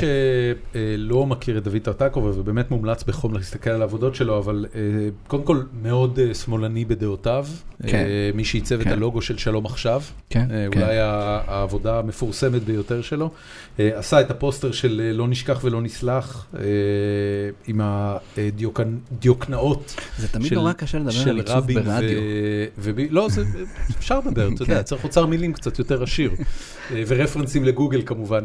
אה, ועוד אה, הרבה מאוד עבודות, עושה הרבה מאוד, אה, אה, אתה יודע, פסטישים, כאילו לא, זה לא שהוא מאייר, אלא זה באמת נו, כן, זה עיצוב... גזירות והדבקות, לגמרי, קולאז'ים קולאז'ים בדיוק. וקופי רייטינג מבריק. נכון. וזה בעיקר בסופו של דבר אינטליגנטי. עיצוב צריך להיות אינטליגנטי, וזה עיצוב מאוד מאוד אינטליגנטי. כן. אמ, ואז אז הוא, הוא היה המודל שלי כשנכנסתי ממש לבית ספר. ושוב, אני חושב שזה היה בשלב הזה הרבה אה, מין פוסט-טראומה צבאית כזאת. התעסקתי המון המון בעיצוב פוליטי, עיצוב חברתי, עיצוב... ניסיתי להקל, השנים זה שנות הפיגועים, אנחנו רגע אחרי אה, האינתיפאדה, תקופת הפיגועים, כל הזמן עסקתי המון, אני הייתי חבריי לכיתה די שנאו את זה, שלא משנה מה התרגיל, אני מביא משהו על מלחמה, פיגועים, שלום. אחד התרגילים הראשונים שעשיתי היה לעשות מחסום בכניסה לבית ספר, כל הבית ספר שנא אותי. גיליתי שבעזה אפשר לחכות שעות במחסום, אבל אם אתה סטודנט בשנקר, אז לבקש ממישהו עשר דקות במחסום זה ממש הרבה יותר מדי, וראית...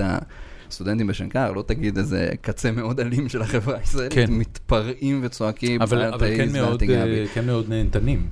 נהנתנים? כן? שמע, בתור סטודנט אתה בעיקר מאוד uh, טרוד מעבודה, קוראים את התחת, סטודנטים קוראים את התחת, כן, זה לא בדיוק המוסד uh, לאנשים מהמעמדות הכי נמוכים.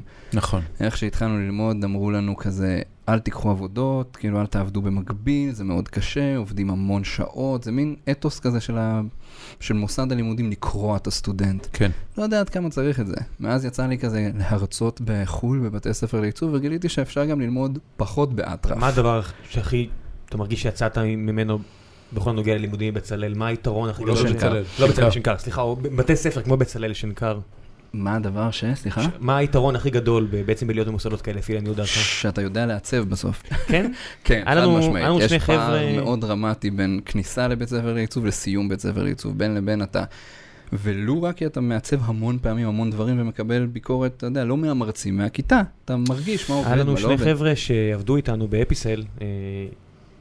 שניהם היו בוגרי בצלאל, כן. בוגרי בצלאל, נכון? שניהם? שניהם. והם שניהם אמרו שהדבר שהכי קשה שם, מצד שני שגם מביא הכי הרבה ערך, כמו שאמרת, זה הביקורת הבלתי פוסקת והרצחנית של כן. של המורים. אז זה מכריח אותך להתעמת עם כך שאתה לא כזה... המורים ועם הכיתה, כל פעם אתה, עבדת על כן. משהו כל הלילה, מה, מה, הוא- מה עושה תלמיד עיצוב? מקבל שיעורי בית, הולך הביתה, עובד כל הלילה, לא ישן כמעט, שובר את הראש של מה אני אעשה, מה הרעיון, מה זה, וגם אתה מפיק בעצמך, כי בתור סטודנט אין לך תקציב לכלום, ואתה עני ומסכן, ו... ואתה הולך ורץ, אתה בדפוס, מדפיס, מגיע עם הלשון בחוץ, תולה את זה, ועכשיו כולם יקטלו אותך. אז אתה כמובן מאוד רוצה שלא יקטלו אותך. אז אתה עובד מאוד מאוד קשה ומשתפר, כדי, כי זה מעמד, זה מעמד קשה, זה לא מעמד קל אה, כאשר כל הכיתה, כולם כזה, שמע, זה לא נראה. אני, אה, אתה יודע, אני מאוד- אני מאוד מבין על מה הוא מדבר, והבתי הספר האלה הם באמת אה, מקום שמוציא אותך ערוך מאוד נפשית לביקורת. אה, אני אני כן אגיד לך שהבעיה העיקרית שיש לי עם בתי ספר לעיצוב בארץ, שהם אה, מכינים את הסטודנטים שלהם לתעשיות מאוד ספציפיות, והם... אה, והתעשיות האלה הן תעשיות צפופות ודועכות היום בארץ, ולכן הם לא באמת מכינים אותם לשוק התעסוקה אה, האמיתי. כדי להכין אה, סטודנט לעיצוב לשוק התעסוקה האמיתי, אה, יש הרבה דברים שצריכים ללמוד שלא מלמדים. והסיבה שלא מלמדים זה שאין למשל להוציא חשבונית. אה, אני אני כבר לא מדבר על או- או העניין לדאוג הזה. שזה לא לא, יהיה אבל בשוטף פלוס אתה- 120. לגמרי. אתה אתה מסיים ארבע. שנות לימוד, כן. ואתה לא באמת יודע להוציא חשבונית, אתה לא נכון. באמת יודע לכתוב חוזה, אתה לא יודע שום דבר, אתה לא יודע לעשות משא ומתן בראיון עבודה, אתה לא נכון. יודע כלום מזה. נכון. זה לגמרי, כן, אני מסכים. אז אתה, צודק בזה במאה אחוז, והנדבך הנוסף שאני מדבר עליו הוא באמת אה, אה, שהיום עיצוב נדרש בהרבה תעשיות, שבתי הספר, אה, אה, אתה יודע, אתה לצורך העניין עובד בדיוק במה שלימדו אותך. לימדו אותך עיצוב אה, דו-ממד אה, ל print, ל digital, אה, לימדו אותך את מה שאתה עושה. וזה מאוד פוליטי וזה מאוד נוכח, אתה, אתה כאילו הרצת את טרטקובר, למדת טרטקובר ועושה טרטקובר de facto. בערך, בבתי ספר לעיצוב, לפחות שוב, בתקופה, בשנים האחרונות פחות ופחות אוהבים לעסוק בנושאים שנויים במחלוקת, יש פחד, יש... כמו שבאופן כללי אנשים פחות מעדיפים לעסוק, אגב- בזה, אבל מבחינה טכנית כן, למדתי טיפוגרפיה, למדתי, למדתי את הכלים ש... שאיתם כן, אחר כך כן, כן. לקחתי את זה לנושא פוליטי. אם, כן. היית, אם היית בוחר ללכת לעסוק ב, אמ, בממשקי משתמש UI UX, כן, אה. באנימציה, במשחקים, אה, בתי הספר לעיצוב הישראלים הם איומים ונוראים בלהכשיר סטודנטים לתעשיות האלה, וזה דבר נורא מבאס לגלות. אה, אחד הדברים, יש לי חבר טוב שהוא ה, אמ, הוא סמנכ"ל הקריאייטיב של אה, חברה בשם פלייטיקה. פלייטיקה היא חברת משחקים ישראלית, ס- כבר לא, סיפור הצלחה מאוד מאוד גדול, חברה ש...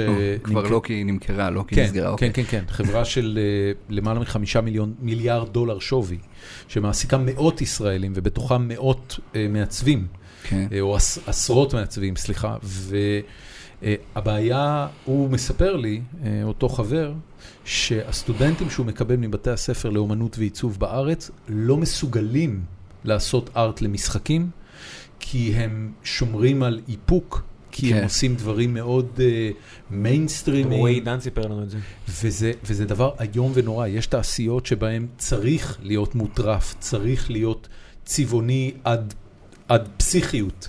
אה, צריך לעשות דברים שהם כן. בקונטרסטים מאוד גבוהים. זה בדיוק ההפך ממה. שמלמדים אותך בבית ספר בדיוק. לעיצוב. וזה, וזה רע, אגב, וכי כן. תעשיית המשחקים היא תעשייה מאוד גדולה. זה רע עבור תעשיית המשחקים. כן. אולי זה טוב עבור תעשיות לא, לא. לא, יש- זה יש רע- זה המון- רע אני עבור יכול- היכולת של מעצבים להתפרנס. אני יכול להגיד לך שגם להם- יש במשרד- במשרדי פרסום את הבעיה הזאת, כלומר, גם לתעשיית הפרסום לא באמת מכשירים את הסטודנטים. אני, כשהגעתי למשרד פרסום מיד אחרי בית הספר לעיצוב? לענבר מרחב שקד, זה כבר היום ג' יפית ענבר שקד. אה, לא שקד, אה, מרחב שקד, זה התחבר עם G. היא הכניסה את הגימל והיפית ביחד לשם? לא, היא קוראים לזה היום G, או משהו כזה, אני לא, כבר לא בדיוק עוקב, היא אבל... תותחית גדולה, בן אדם. G. כן. הייתי לא, מראיין אותה בכיף. ג' היא כבודה במקומה. אמ, אז בבית ספר כל הזמן מלמדים אותך לעשות מודעות ל archive, הכל לוגו קטנטן והרבה כזה טיפוגרפיה point 9 וכל זה, ואתה מגיע ואומרים לך, טוב, פה שים פלאח ענק ושים לי את הלוגו בענק ותכתוב הרצל בייביליס למכירה. כן, כן, כאילו- אני- אני עובד בחברה ששמה שלט ענק ורוד, אה, אל תקרא לי בנק באיילון. בדיוק. אז ואז אתה מגיע לזה, אתה אומר, רגע, זה, זה בדיוק ההפך ממה ש... אז אני נוטה לומר דבר כזה, בבתי ספר לעיצוב מלמדים את הסטודנט לבשל גורמה. מלמדים אותך לבשל כל הזמן כאילו אתה הולך להיות, לעשות רק קוקי סן ז'אק ככה וכל היום רק לעשות את ה... להיות אה, מי היום השף הירשפלד. מלמדים אותך להגיע למקומות האלה, אבל השוק צריך גם המבורגר ופלאפל, ו... ובשוק מתפרנסים מזה. נכון. ואתה כאילו מגיע, אתה יוצא החוצה עם איזה, אני הולך לעשות ספרי אומן בפונט הדסה point 9, באפור על תכלת. עם טיפ, בסוף אתה יוצא החוצה, אומר לך, שים לי פה פלאח, שפוך על זה ערימה של זה צבע. לא מספיק אדום. תעשה את זה, בכלל עכשיו אתה מעצב את זה למסך ואתה לא הולך לעשות שום ספר. כן. כן, זה כזה, זה בתי ספר לעיצוב, אתה יודע, הם עם הזמן... אה, לא, לא, לא לצערי. עם אבל יש לא- גם- יש גם לאט חברות. שמוציאות מוצרים בארץ שהם פיין כאלה, לא? יש, יש חברות שעושות עבודה מדהימה. אין בתי ספר שעושים לא, אני עבודה אומר, יש- מדהימה. יש מקומות שהם כבר נהיו בתי ספר, לא? אני מנסה אה, עכשיו, יש חברה, יש אני- חברה- אני אני- חושב שבתי הספר כן עושים עבודה טובה, אני חושב שהם יכולים לעשות עבודה יותר טובה, יש- הם כן לומדים לעצב, זאת אומרת, הסטודנט נכנס והוא יודע הרבה יותר כשהוא יוצא. השניים שאני מדבר? עליהם, לא. אתה צודק. השניים שאני התייחסתי אליהם, במיוחד ירון נומטורי, מאוד מגן על, על- הוא אומר שההשכלה בבצלאל לצורך העניין הוסיפה לו המון ליכולת לא, שלו אין- לעבוד. אני- אין לי ספק תמיד תענוג לדבר איתו על עיצוב, כי הוא תמיד מביא רפרנסים הרבה יותר נכון, מורכבים, נכון, נכון, וההשכלה נכון. שלו.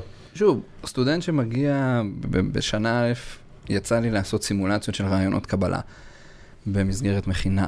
אה, אז אנשים לא יודעים באמת כלום, אתה בן אדם בן 22-23, אני יצאתי מהצבא, הלכתי ללמוד עיצוב.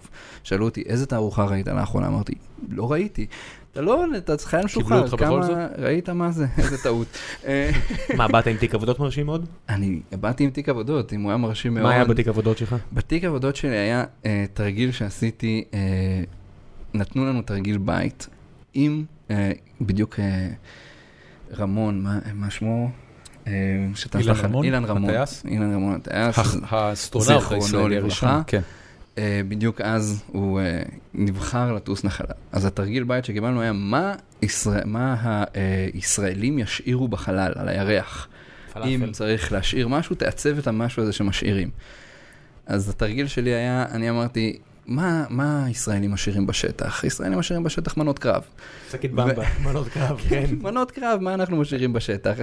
זה מה שהכרתי מהצבא.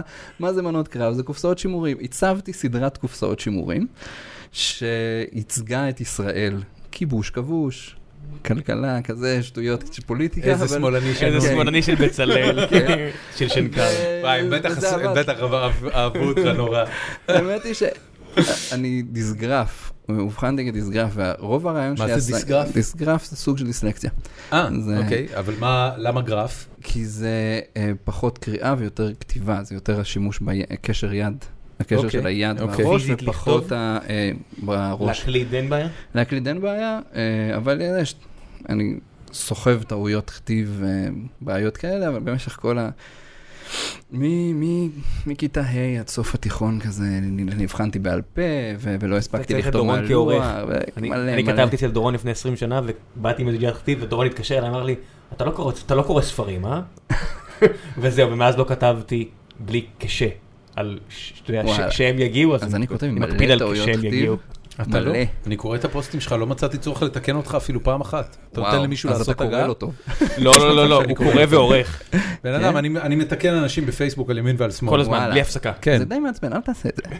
אה, אני אנשים חושב- אתה שזה חשוב. הוא, אה. לא, קודם כל אני לא עושה את זה ברע, אני גם לא אוקיי. שיפוטי כלפי זה, אני חושב שכולם טועים, גם אני טועה, כן. ואני מברך אנשים שמתקנים אותי, ואני שמח לתקן אחרים, כי אני, אה, אני צ'מפיון, אה, אה, שזה מצחיק שאני אומר את זה בלועזית, אבל אני, אה, אה, אני חסיד מאוד נלהב של השפה העברית. אני חושב שהשפה העברית זה פרויקט מדהים. אה, סך הכל חיבבתי.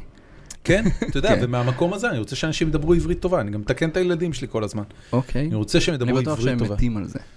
אה, לבן שלי לא אכפת, הוא דווקא כן? נהיה, כן, הוא נהיה פוץ כמוני. אני מגדל אותו להיות פוץ כזה. אבל לפחות אתה יודע שיש בזה מין הפוציות. כן, כן. זה אני כאילו, זה לא נורא cool. לא, אין- זה- ספק, זה ממש לא cool. אבל בוא זה נגיד- חשוב, בוא נגיד. ש- אני- הנה, אני אספר אחי, אני 61, בן- אנחנו לא אני- נוציא אני טעויות. תכף בן 44, אני נשוי, אני עם שני ילדים, אני אוהב את אשתי ורוצה להיות איתה לנצח. I don't give a shit about nothing. עשר שנים מהיום. דורון רץ ממרכז הליכוד, הוא בא לתקן מישהו והיועץ הפוליטי רץ, אומר לו, תן לו לטעות. לא תן לה לטעות. אגב, נתניהו, שתדע לך, מדבר עברית מאוד טובה. סביר להניח. גם אנגלית לא רעה. נכון. אבל ראש ממשלה הוא פחות. אנגלית נכון. פנטסטית.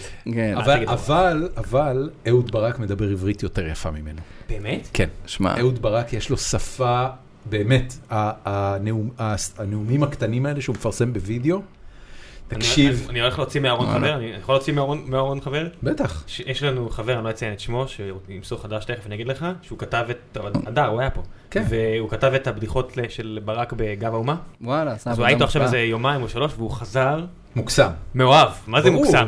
הוא וזוגתו, שתחיה, מגי, הם מאוהבים בברק, אמרו, למה הוא לא באיקונומי? אמרתי, תביאו אותו, אנחנו מתים כבר הרבה. זמן. לא, דיברתי עם אורן העוזרת שלו מלא, הוא כל הזמן ממסמס אה, אה, אותנו. אהוד ב- אהוד ברק יש לו שפה גבוהה ויש לו אוצר מילים עשיר, נתניהו לא רואה אותו ויש לו אקדח ממטר. בפאוץ'. יש לו אקדח בפאוץ'.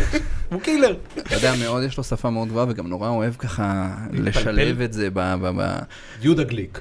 איתן כבל. באמת? כשהוא- באמת? כשהוא לא מקלל בהקלטות שלא נזכיר, אז יש לו עברית מאוד צחה, הוא מאוד אוהב איזה להתבטא. יופי. מישהו- מישהו תיקן אותו כילד, וואלה. בוודאות. כן, היה לו איזה דורון ו- פוץ בחיים שלו. ואז הוא נהיה, אתה יודע, פוליטיקאי פוץ.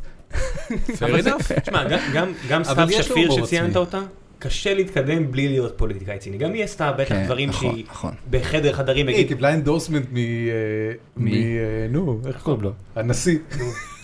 הנשיא? נו, הנשיא של- פואד. פואד.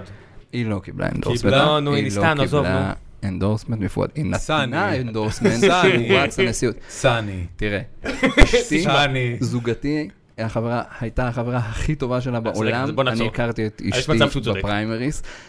תאמין לי, אתה נותן endorsement שיש משהו לתת, במיוחד תחפור, שאתה פואד. אל מה קרה לך? פואד היה היה לו גב כן. במפלגה. כן, אבל לסתיו לא היה.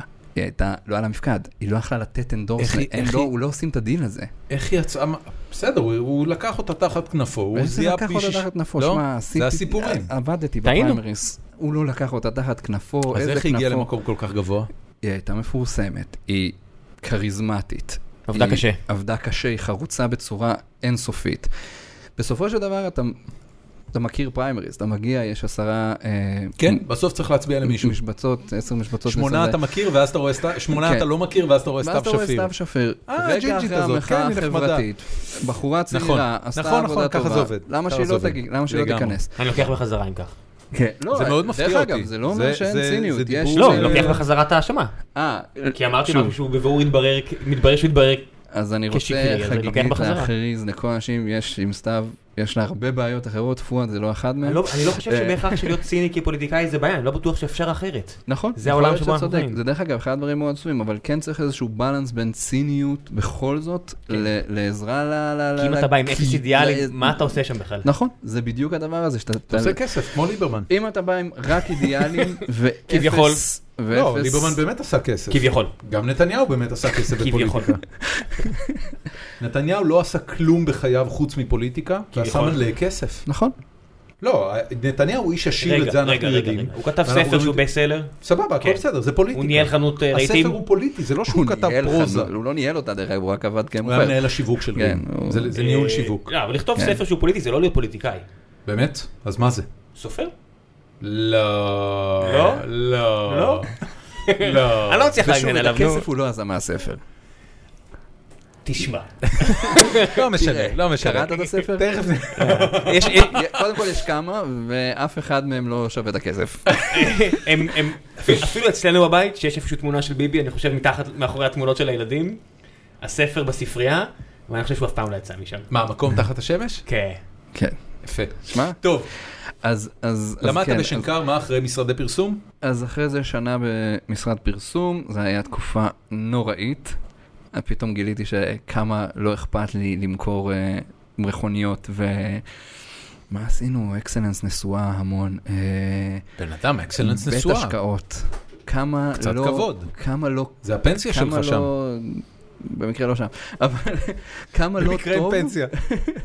כמה לא טוב אה, ל- ל- כל היום להשתמש בכל הכלים האלה של עיצוב ופרסום והיכולות, ותשמע, זו עבודה מאוד קשה, ובאמת מתאמצים מאמץ ניכר, ובסופו של דבר מוכרים למישהו אוטו. כן. זה לא, זה לא עשה לי טוב, זה לא היה לי נעים, כל החוויה. ואחרי שנה אמרתי לעצמי, אני אצא לחופשה של אה, שלושה חודשים. אוקיי. ואז אני אלך למשרד פרסום אחר, כבר הייתה לי הצעה וכל זה, ובשלושה חודשים האלה, מאחר ולפני זה כבר התנדבתי ועשיתי כרזה פוליטית לפה וכרזה פוליטית לשם, היה אז כבר שלום עכשיו פנו אליי לבינתיים תעשה לנו uh, חומרים, ואמרתי, טוב, אז בינתיים אני אעשה קצת שלום עכשיו ככה בשביל uh, כסף מי- כיס. מי היה אז בשלום עכשיו? יריב אופנהיימר, כמו uh, הנה, איש בעשור מעצבן. האחרון. אתה חושב? אה, איש שנוי? במחלוקת. יריב אופנהיימר הוא איש מאוד מעצבן. אני חושב שהוא- מנסה להיות בכוח לפעמים מעצבן, אני חושב כן, ש... זה זה בדיוק יש לי העניין. הרגשה שהוא לא איש מעצבן. תקשיב, אבי- לא, תראה, אבי- באופן אישי הוא איש חביב, הוא לא איש מעצבן, ב- הוא ברור פשוט לי אה, שאם הייתי יושב במקצועו עובד. כמעצבן. לא, הוא לא, יודע- לא, הוא לא, לצחוק על עצמו? הוא יודע לצחוק על. עצמו? אתה ראית כמה כל מיני פוסטים שהוא כתב לאחרונה? תקשיב, הוא- אני אני בטוח שכבן אדם, אה, אם היינו מזמינים אותו לפרק פה, הוא היה סבבה. הוא היה. איש. שיחה נעים, והוא אינטליגנט, ואפשר לנהל איתו שיחה אה, כן. אה, רצינית ו- ועניינית על הרבה מאוד דברים. יש אנשים שאתה רואה שהם... אה, אתה יודע, זה כמו, כמו, הם עושים כמו שנתניהו עושה. הרי נתניהו לפעמים יוצאים לו מהפה דברים שאתה אומר, אין פה כלום חוץ מאשר שבן אדם אחד ישנא מישהו אחר, ואתה בינתיים תוכל לשבת עם שרה ולחכך ידיים.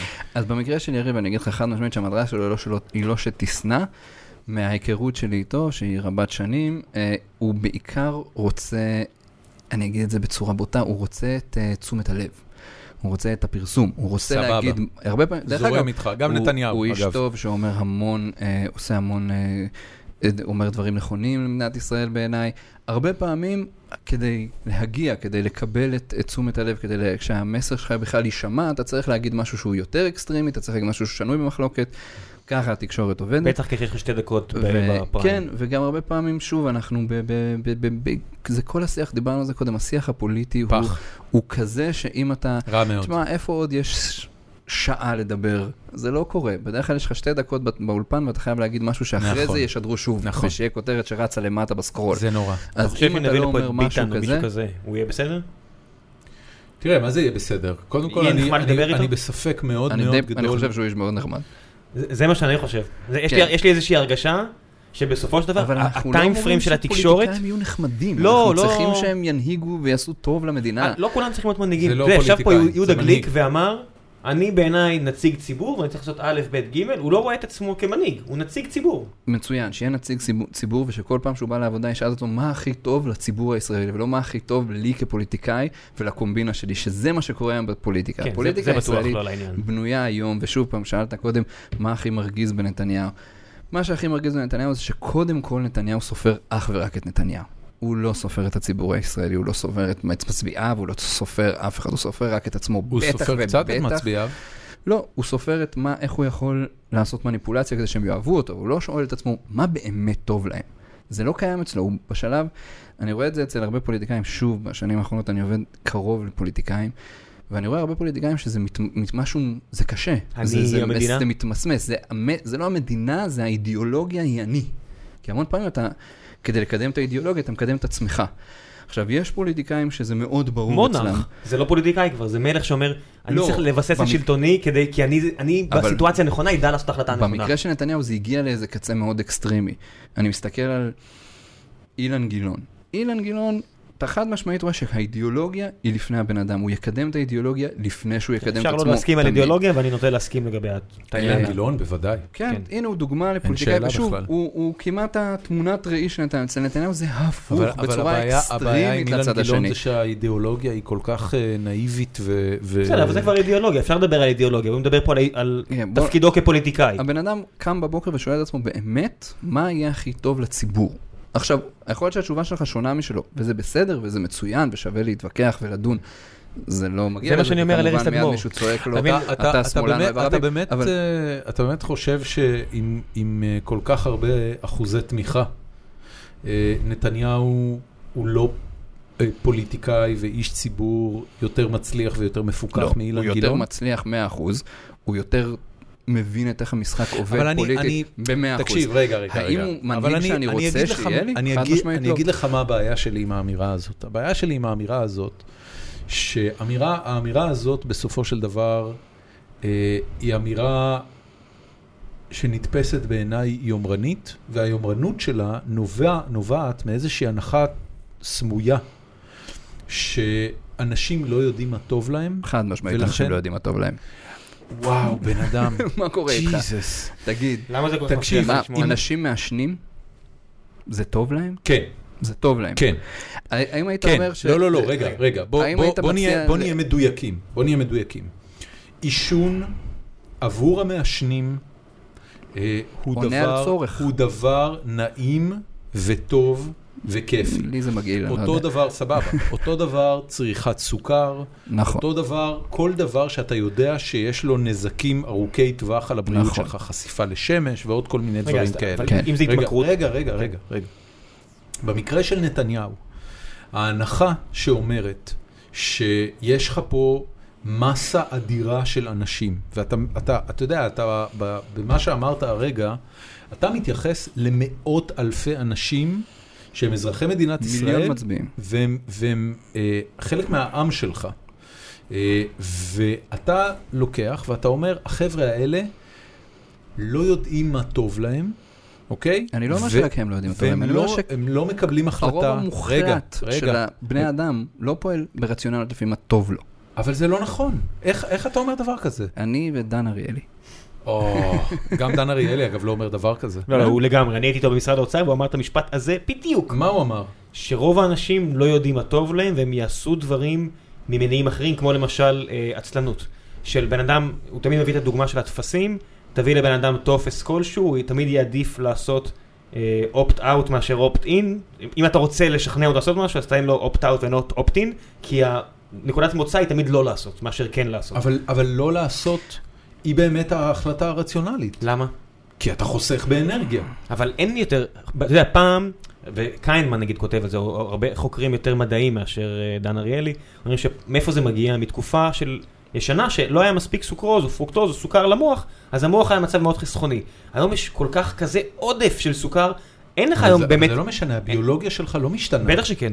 בטח שכן. מה זאת אומרת? בטח שכן, הרבה דברים בביולוגיה שלנו השתנו. היכולת שלנו אה, להשתמש בשומן, בסוכר, בפחמימות, השתנתה מאוד לעומת האדם הפלאוליטי. ואתה יודע, ואני חי עם מישהי פלאוליט. אבל הרבה דברים השתנו. היכולת שלנו לנצל סוכר כי הוא... באופן מפתיע, אין לה בכלל קמטים. כאילו, אני מכיר אותה, היא, נראית כאילו היא בת לא, 22. לא, זה עובד- זה עובד בן זונה, זה עובד פנטסטי, אני רק אומר שהביולוגיה כן השתנתה. והעובדה, יש לנו עודף אנרגיה, אנחנו יכולים לעשות הרבה דברים היום. אבל וזה לא בהכרח אני רציונלי רוצה בוא- רק בוא לחדד את זה, אני לרגע לא נחזור אומר למצביעי שמצביעי נתניהו. לא עושים, הם היחידים שלא מבינים מה טוב שלהם. רוב המוחלט של האנושות פועל לפי דחפים ולפי אה, מה שנראה לו ועונה לו על איזשהו צורך, לאו דווקא על הדבר, ההחלטה הכי נכונה. על תגיד, זה בנוי למה- כל עולם למה- הפרסום. למה אתה לא- קוקה קולה זה לא באמת טעם החיים, לא וזה להס- מאוד לא בריא. למה אתה לא יכול להסתכל על הפרמטרים האובייקטיביים של שלטון אה, נתניהו, של עשר שנות שלטון נתניהו, ולהגיד לעצמך, תקשיב, לחלק מאוד גדול במדינה, החיים בעשר שנים האחרונות היו טובים יותר מכל דבר שקדם, ודווקא ולכן החלק הם הזה לא ממשיכים... מצביע נתניהו. לא נכון, זה לא נכון. אבל בוא נגיד ככה, דווקא השכבות היותר מוחלשות הם אלה שמצביעות לנתניהו. אז היית אומר, דווקא הם, יש להם שאיפה להחליף שלטון, למה הם לא עושים את אבל זה? אין להם שאיפה להחליף שלטון, מכיוון שיש, תראה, אני, זה- אני זה- עוד זה פעם, כי- אני זה אטען... כאילו משהו כל כך עמוק, ש... ש- אה, זה זה ממש מרגיש שאת אתה כאילו לא מדבר עם אנשים, לא מדבר עם ישראלים. הוא, כל פעם שאני אה, בשנים האחרונות הבאתי את עניין הלא יודעים מה טוב להם, וזו דעה שאני גם החזקתי בה חלק גדול מהשנים. זה לא, שאני, זה לא שזה מחשבה שזרה לי, אבל הוא, הוא אומר לי, תקשיב, אני גדלתי בבאר שבע, אחי, תן את הנאום של הבאר שבעים. איזה נעים. הנאום של הבאר שבעים. מצביעי נתניהו, אתה יודע, כאילו, יש את הרציונל יש שם. הרבה. יש, אני, אני גדלתי בבית שטוב לו. באתי מבית שבאמת, אתה יודע, ההורים מסודרים, עבדו קשה, הכל בסדר, נהנים מהחיים. אני, אני לא בטוח, אתה יודע, ממש טוב להם עם ביבי. יש הרבה כמוהם. כן, אוקיי. יש הרבה אבל כמוהם. שוב, את- המסה... ו- וזה לא- אבל וזה אני לא אומר- שוב, זה זה לא לא- שהם לא יודעים מה טוב להם. אני רוצה... זה יוצא אה, הטענה הימנית הרגילה שהשמאלנים המתנשאים לא מכירים את העם. דרך אגב, מכירים את העם. מסתובבים במדינה, מדברים עם אנשים. למעשה, שוב, אני, ב- בעבודה שלי אני סוקר המון המון תגובות של אנשים ורואה ובודק איך הם מגיבים לדברים, חוקר קמפיינים פוליטיים ורואה מה עבד בהם ומה לא עבד בהם. אני עושה את זה המון באופן קבוע. אני אגיד שגם, אתה יודע מה, גם אם אני אלך איתך, מצוין להם כלכלית, נפלא להם כלכלית. אני לא מאמין שהחבר'ה שגזרו את כרטיס החבר ליכוד רגע לפני הבחירות בהפגנות. בבאר שבע, הם חושבים שמצב הכלכלה הוא אחלה חודש לפני הבחירות, כאשר הם מפגינים על מפעל שנסגר וחותכים את הכרטיסי חבר ליכוד, אבל נגיד שכן טוב להם, שהם החליטו שכן טוב להם. אני טוען שזה בכלל לא מה שנתניהו מוכר.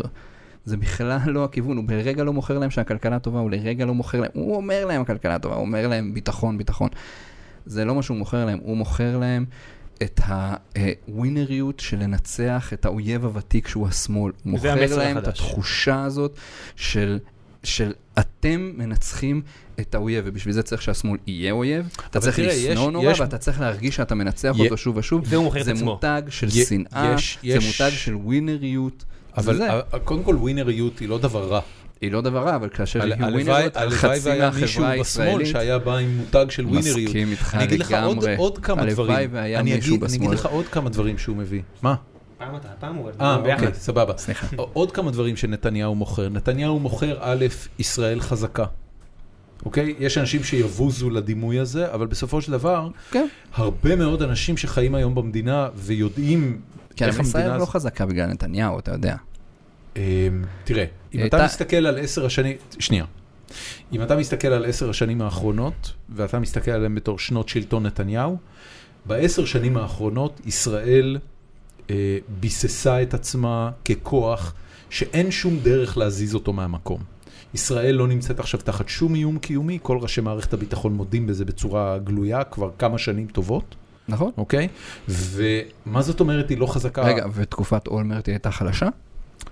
בתקופת רבין היא הייתה לא, חלשה? אני חושב שככל שעובר הזמן, אה, וכלכלת ישראל הולכת ומתחזקת והולכת ומשתפרת, בעוד שאויבינו, שמקיפים אותנו מכל הכיוונים, אנחנו רואים שהמשטרים שלהם הולכים ומתערערים, בעוד שהעם הפלסטיני שמקיף אותנו לא מצליח להתאפס על עצמו, לא מצליח לבנות לעצמו מדינה. תשמע, יש לנו איזה טיפה, טיפה איזה...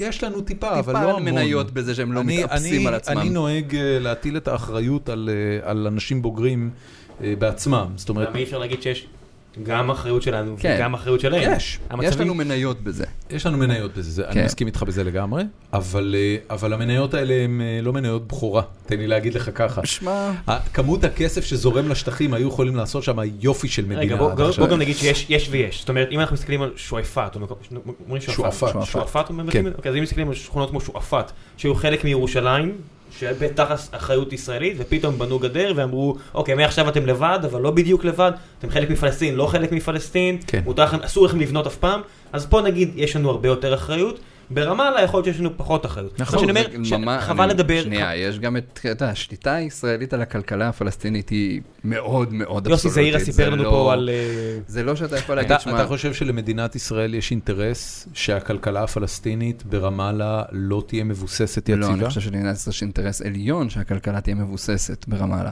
אוקיי, אז אה, אה, אתה חושב ש... לא עושים את זה. מה- למה אנחנו צריכים לעשות את זה? אנחנו לא עוזרים לא, לזה, יוסי אנחנו זעירה עושים סיפר- וזה. יוסי זעירה סיפר לך? זה אינטרס שלנו. מי, מישהו עזר לנו לבנות את המדינה? רגע, רגע, כן. דורון, יוסי ממון. סיפר לך? מי? ארצות הברית. כן. הברית גם עוזרת לרשות הפלסטינית, גם לא, אירופה לא, עוזרת לרשות הפלסטינית. בסדר, אז אתה שואל אם עזרו לנו? כן, עזרו לנו. שנית, בסדר, עוזרים אבל גם להם. הזרמת כסף יש. אנחנו לא כן. עוזרים להם, וזה אינטרס עליון שלנו שיעזרו להם. אנחנו צריכים, שוב פעם, אני, הנה, אני אקח ממש את התקופה הזאת. אבל, אבל אתה רגע, לא... אני את- אקח רק את התקופה הזאת, עזה, הסיפור שקורה שם עכשיו בעזה. כן. אני המום. איך אין פה אף מנהיג, ואני אומר לך גם, זה היה זוכה לשבחים מקיר לקיר. אני אומר שגם בימין, חוץ מהקצה הקיקיוני אולי, המשיחי, הרוב המוחלט בימין היה גם מאוד לזה. אם היה היום קם מנהיג ישראלי ואומר, זה אינטרס שלנו, שלא יהיה שם אסון הומניטרי, שוב, אין שם חשמל, שפכים, אסון, המקום הולך לפיצוץ. זה אינטרס שלנו לטפל בזה, והיה לוקח ועושה, אחד, הקצאת משאבים, שנית, גיוס כסף בעולם, שלישית, חיבור עם אבו מאזן כדי לחזק אותו, אני אומר, זה באמת הדבר ההגיוני לעשות. הבעיה שפוליטיקה לא פועלת לפי ההיגיון של מה נכון לעשות, היא פועלת מה נכון פוליטית לפוליטיקאי, ושם הבעיה. ואני רוצה להזכיר לך ולמאזינים שישב פה יוסי זעירה וסיפר לנו על, על הסכמי אוסלו גם שהיה שם את הנספח הכלכלי שאנחנו שולטים על, על.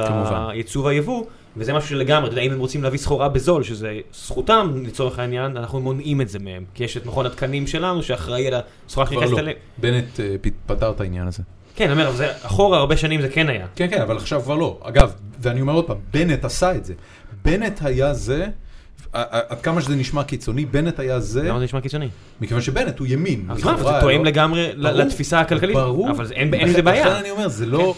אבל המון טוב. פעמים, שוב, על כל החלטה אחת שהיא קורית לפי ההיגיון, יש עשר החלטות שקורות לפי ההיגיון הפוליטי שמתאים לפוליטיקאי באותו רגע, וזאת כן. הטרגדיה של ירון הפוליטיקה רוזנטל, הישראלית. שמ- שהוא ראש הבית. ספר אה, בגוש עציון, אתה יודע, עכשיו הוא כותב על גדר ההפרדה, שגם הם, היהודים בגוש עציון וגם הפלסטינאים הערבים סביבם, נגד הגדר, כי זה יהרוס את השטחים החקלאיים, יהרוס את השטחים ההיסטוריים, והם אומרים כולם נגד, רק ממשלת ישראל בעד. עכשיו, הוא, אי אפשר להאשים אותו בשמאלנות מן הסתם, אה, איש של בנט שם, והוא אומר, תעצרו את זה. ולא נראה שיש שם איש, לא נראה שיש שם דו שיח, יודע, אני עוקב אחרי הפוסטים שלו, אני מן הסתם לא מסכים אח- אחרי הכל, אבל פה יש משהו שאומר, גם הפלאחים יאבדו את השטח שלהם, גם אנחנו לא נוכל לעשות שם הדרכות כי כל הטבע ייהרס. מה אתם עושים? תעצרו את זה. ואני אומר, יש פה נראה לי שיש הרבה דברים שאתה יודע, הם פשוט יש, את- באינרציה. יש את הסיפור, את הנרטיב הפוליטי שחייבים לפמפם אותו, שחייבים לספר אותו, שחייבים בסופו של דבר למכור במהדורה בשמונה בערב אמירה של ישראל חזקה. אם ישראל ויתרה על משהו, תשמע, נתניהו, אני אגיד לך יותר מזה, אני הרי אמור להיות הכי מאושר מנתניהו בגלל שאני שמאלני שרואה עוד מנהיג ימין, שוב, מתקפל מול המציאות, דרך אגב, זה לא ש... אה, זהבה גלאון עושה לו טלפתיה, כן? זה...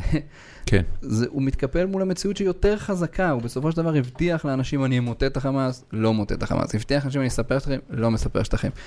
המציאות יותר חזקה, זה קרה לשרון, אתה יודע, אומרים על, אז אני- אומרים על אני ימנים שהם התפכחו, רגע- אצל הימין מי שהתפכח בסוף זה אברי גלעד ועירית לינור, שני, שני מוחות.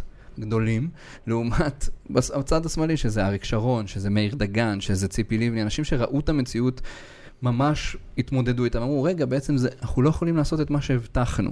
אז בעיקרון אני חושב שמי שהכי צריכים לכעוס ולהיות עצובים בסופו של יום, זה מצביעי הימין. כן. ואתה אני- אומר שאנשים עושים מה שטוב להם, והם, הם, האנשים האלה הרי הם ילכו לסופר, ויש שם הבטחה ל-10% הנחה על נייר טואלט, ואז הם יגיעו לקופה, ויגידו להם, ביטלנו את זה, ההבטחה, הפרנו אותה, אין 10%. הם יהפכו שולחן, הם יצעקו בקופה על הקופאית, אבל כשראש הממשלה, בן אדם שהבטיח להם, הבן אדם המנהיג שלהם, עומד ש- ומבטיח להם דברים, לא מקיים אותם בכלל, הם אפילו לא כועסים, הם רק מעריצים אותו האלה, יותר. תקשיב, האנשים האלה, וזה, וזה נקודה מאוד עמוקה שאסור לשכוח אותה לרגע, האנשים האלה, בין אם אה, כי הפחידו אותם ובין אם כי הם זוכרים ימים כאלה, מפחדים שאם הם ילכו לקנות בסופר המתחרה, והם יראו שמציעים להם מוצר בעשרה אחוז הנחה והם יגיעו לקופה, ידקרו אותם בסכין. כי מישהו מוכר את זה חזק מאוד, שזה מה מה שיקרה. מי מפחד מזה? אנשים בבאר שבע מפחדים מזה? אני חושב שבכל הארץ מפחדים מזה. באמת? כן. מוכ- מוכרים לאנשים אתה- סיפור. אתה מרגיש פחד שאתה הולך ברחובות? לא. אני לא מרגיש פחד שילכו ברחובות, אשתי מפחדת מאוד. לא, היא אישה, ואני חושב שגם במדינות שאין איום ערבי, עזוב, תקשיב, כן. נור, נורא בסיסי. אחת התגובות הנפוצות ביותר שאתה רואה בפייסבוק, אה, כ, כקונטרה לשמאל, ולמה בכל זאת, למרות כל השחיתות ולמרות כל הזוועה, אנשים ימשיכו להצביע ביבי, זה בגלל הפחד שהשמאל יביא איתו פיגועים. התקופה שהשמאל שלט פה מתחילת, סוף שנות ה-80 עד, עד, אה, עד אה, רבין, אה, כמובן שהוא לא שלט פה כי היה את שמיר לפניו, רבין ניצח את אה, שמיר בבחירות האחרונות, הוא היה בסך הכל שנתיים בשלטון, נכון? שלוש. שלוש, ואחר כך... אה, 92 ו-95, נובמבר כן, 95. כן. שלוש וחצי. אה. וזאת הייתה תקופה שאנשים... אה, כן, פחדו אה, לעלות על אוטובוסים. אנשים פחדו לעלות על אוטובוס? שוב, אנשים פחדו לעלות על אוטובוס כי מתנגדי הסכם השלום, הימין הקיצוני הדתי, אבל- רגע, רגע. הפלסטיני, אנשים פחדו לעלות על אוטובוס כי אנשים התפוצצו באוטובוסים. נכון, חד למה משמעית. אנשים יגיעו להתפוצץ באוטובוסים? זה סקר. ודאי, ברור. אני רוצה- רגע, רגע, אבל. זה- לא, עוד פעם, תקופת הפיגועים הקשה ביותר קורית אצל אריק שרון באינתיפאדה. זה לא שהשמאל עושה פיגועים. גם אריק שרון נתפס כשמאלני. לא בטוח, אז לא ב-2001. זה לא אה, ב-2001. זה מאוד מוטעה. לא מה בטוח שאתה לעשות? צודק. אלפיים- כן, כן, 2001 הוא שיא הימין. ב-2001 בחומת מגן. הוא עולה כן. להר אוקיי, הבית. כן, כן, כן. כן, כן. אז בסופו של דבר לבוא ולהגיד, השמאל יביא את דאעש. והימין יביא ביטחון, זה לא משהו שקורה... לא, זה תעמולה זה מטונפת. תעמולה שגורמת לאנשים תעמולה להאמין לזה. מטונפת, אין אתה שואל ויכוח. אותי אם תעמולה עובדת? תעמולה עובדת מדהים, עובדת שעות נוספות ולכן אתה עושה ומוכרת מה שאתה לאנשים. עושה? כן, בין אוקיי. היתר, כי אני- צריך אני- להעביר מסרים. בוא נסגור את הלופ הזה ותספר לי, אה, אמרת שעשית קצת עבודות לשלום עכשיו, כן. איך הגיעה ההצעה ממכון מולד? אה, אז אנחנו כבר רצים כמה שנים קדימה, עשיתי, עבדתי, הפכתי את זה לפול טיים, אה, אחרי, מהחופשה הקטנה כזאת זה הפך להיות עבודה במשרה מלאה, עם המון ארגונים, המון עמותות, המון פוליטיקאים. החלטתי להקדיש את חיי לעשייה הזאת. היא גם, הדבר הכי חשוב באמת, שוב, אני תמיד אומר את זה למעצבים, זה כלי, למעצבים, לאנשי פרסום, אנשי קריאיטיב, זה כלי מדהים. ולעשות כמה שיותר איתו כדי להשפיע על אנשים ועל הקהילה לטובה, וכמה שפחות בשביל למכור אפליקציות. אני מתנצל, אני יודע זה בסדר, שאתם בעסקי הכל האפליקציות. בסדר. אמ, אז, אה, ואז אה, היה לי אה, בלוג כרזות משלי, שקראתי לו פוסטר בוי, שהייתי מגיב על אירועי ה... המ- האירועים האקטואליים ומה שמתרחש, ככה פעם בשבוע מעלה איזה כרזה, אה, ובאיזה שלב התחלתי להוסיף מידע לכרזות, כלומר הבנתי שזה נורא מגניב לעשות איזה חידוד מילים ופוסטר יפה, אבל יש גם המון כוח כאשר אתה מוסיף איזשהו נתון, ואת אנשי, אה, האנשים במולד, אה, נזכיר אותם בשמם, אה, אבנר ענבר, דוקטור אבנר ענבר, דוקטור אסף שרון, ולא דוקטור, אבל הולך עם קורדורו ופאוץ' ופאצ'ים. מיכאל מנקין, שהוא טוען שזה... אין מקום לאקדח בפאץ'. לא, שזה פשוט. החלופה לעשות דוקטורט, ללכת עם ז'קט קורדור ופאצ'ים. בקיץ בתל אביב. אז הם הקימו באותו זמן את מכון אה, מולד, הכרתי אותם עוד משוברים שתיקה וסולידריות שייח' ג'ראח, והם אה, פנו אליי ואמרו לי, יאללה, בוא נעשה פרויקט שמכניס תוכן ומידע בדרך קצת אה, אלטרנטיבית ויותר פרועה, נקרא לזה, מאשר מכון מחקר. מכון מחקר זה כבד כזה, ואנשים כאילו... צריכים לקרוא עכשיו נייר עמדה של 100 עמודים ב-PDF. אני חייב להגיד לך שאין מספיק כאלה בארץ. אתה מנסה להגיד כאילו היה מלא מזה לא, ולא מספיק. מאינפוגרפיקה מגניבה, אבל אין הרבה, אתה יודע, שאיילת שקד פרסמה את האני מאמין החוקתי שלה, כן. אמרתי, אוקיי, הנה סוף סוף מישהו... כותב משהו על הנושא כן. הזה בלי סתם להתלהם.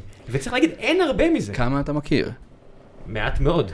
אבל יש, יש הרבה פשוט לא, שפחות. מכירים. אני, כן, אני כן מחפש, כן? אני כן מנסה להסתכל, אבל א', הם לא מנסים בכלל להוציא את זה החוצה, אתה יודע, אני רואה נגיד את המכוני מחקר נכון, זה האמריקאים, בדיוק מה שקורה. שכן מנסים, זה למרות שזה כבד, הם אומרים, מי מכם שמסוגל להתמודד עם זה, שיתמודד, הנה זה מה שאנחנו עושים.